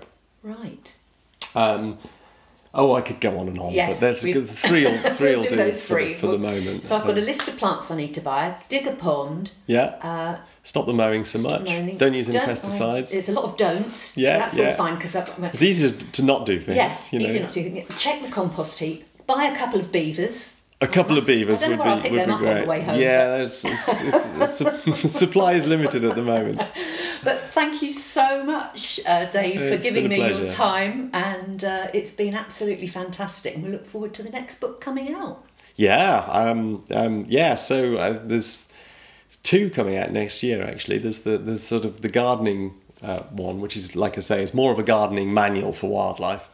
Um, and there's also a, a rather doom and gloom insect apocalypse Oh, book, which I haven't actually decided on the title, but it's it's uh, um, Silent Earth seems to be the most likely title at the moment, but I haven't quite decided. Gosh, that does sound scary. It might not be the most cheerful book I've ever written, but hopefully the most important. sort of um, uh, reminds me of wasn't there somebody called Rachel Carson? Mm, well, I've slightly stolen the title. Silent Spring. Oh, was it? Yeah, Yes. it's it's sort of the sort of a sequel, if Oh, you dear. like, sort of. Yeah. Um, but uh, anyway, yeah. But it, it's, it's it's also got lots of positive stuff about what we can do, Yes. as well as the doom and gloom. And who part. knows? By next year, we may be in a completely different, more positive. Let's hope so. environment. Yes, yes. The world is message. the world is changing, and Yeah. and it's you know time for one last push to try and get everyone on board. I reckon. Absolutely. Thank you very much. Pleasure.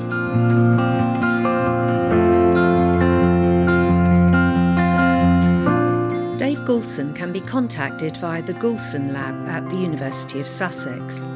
www.sussex.ac.uk forward slash lifesci forward slash Goulson Lab.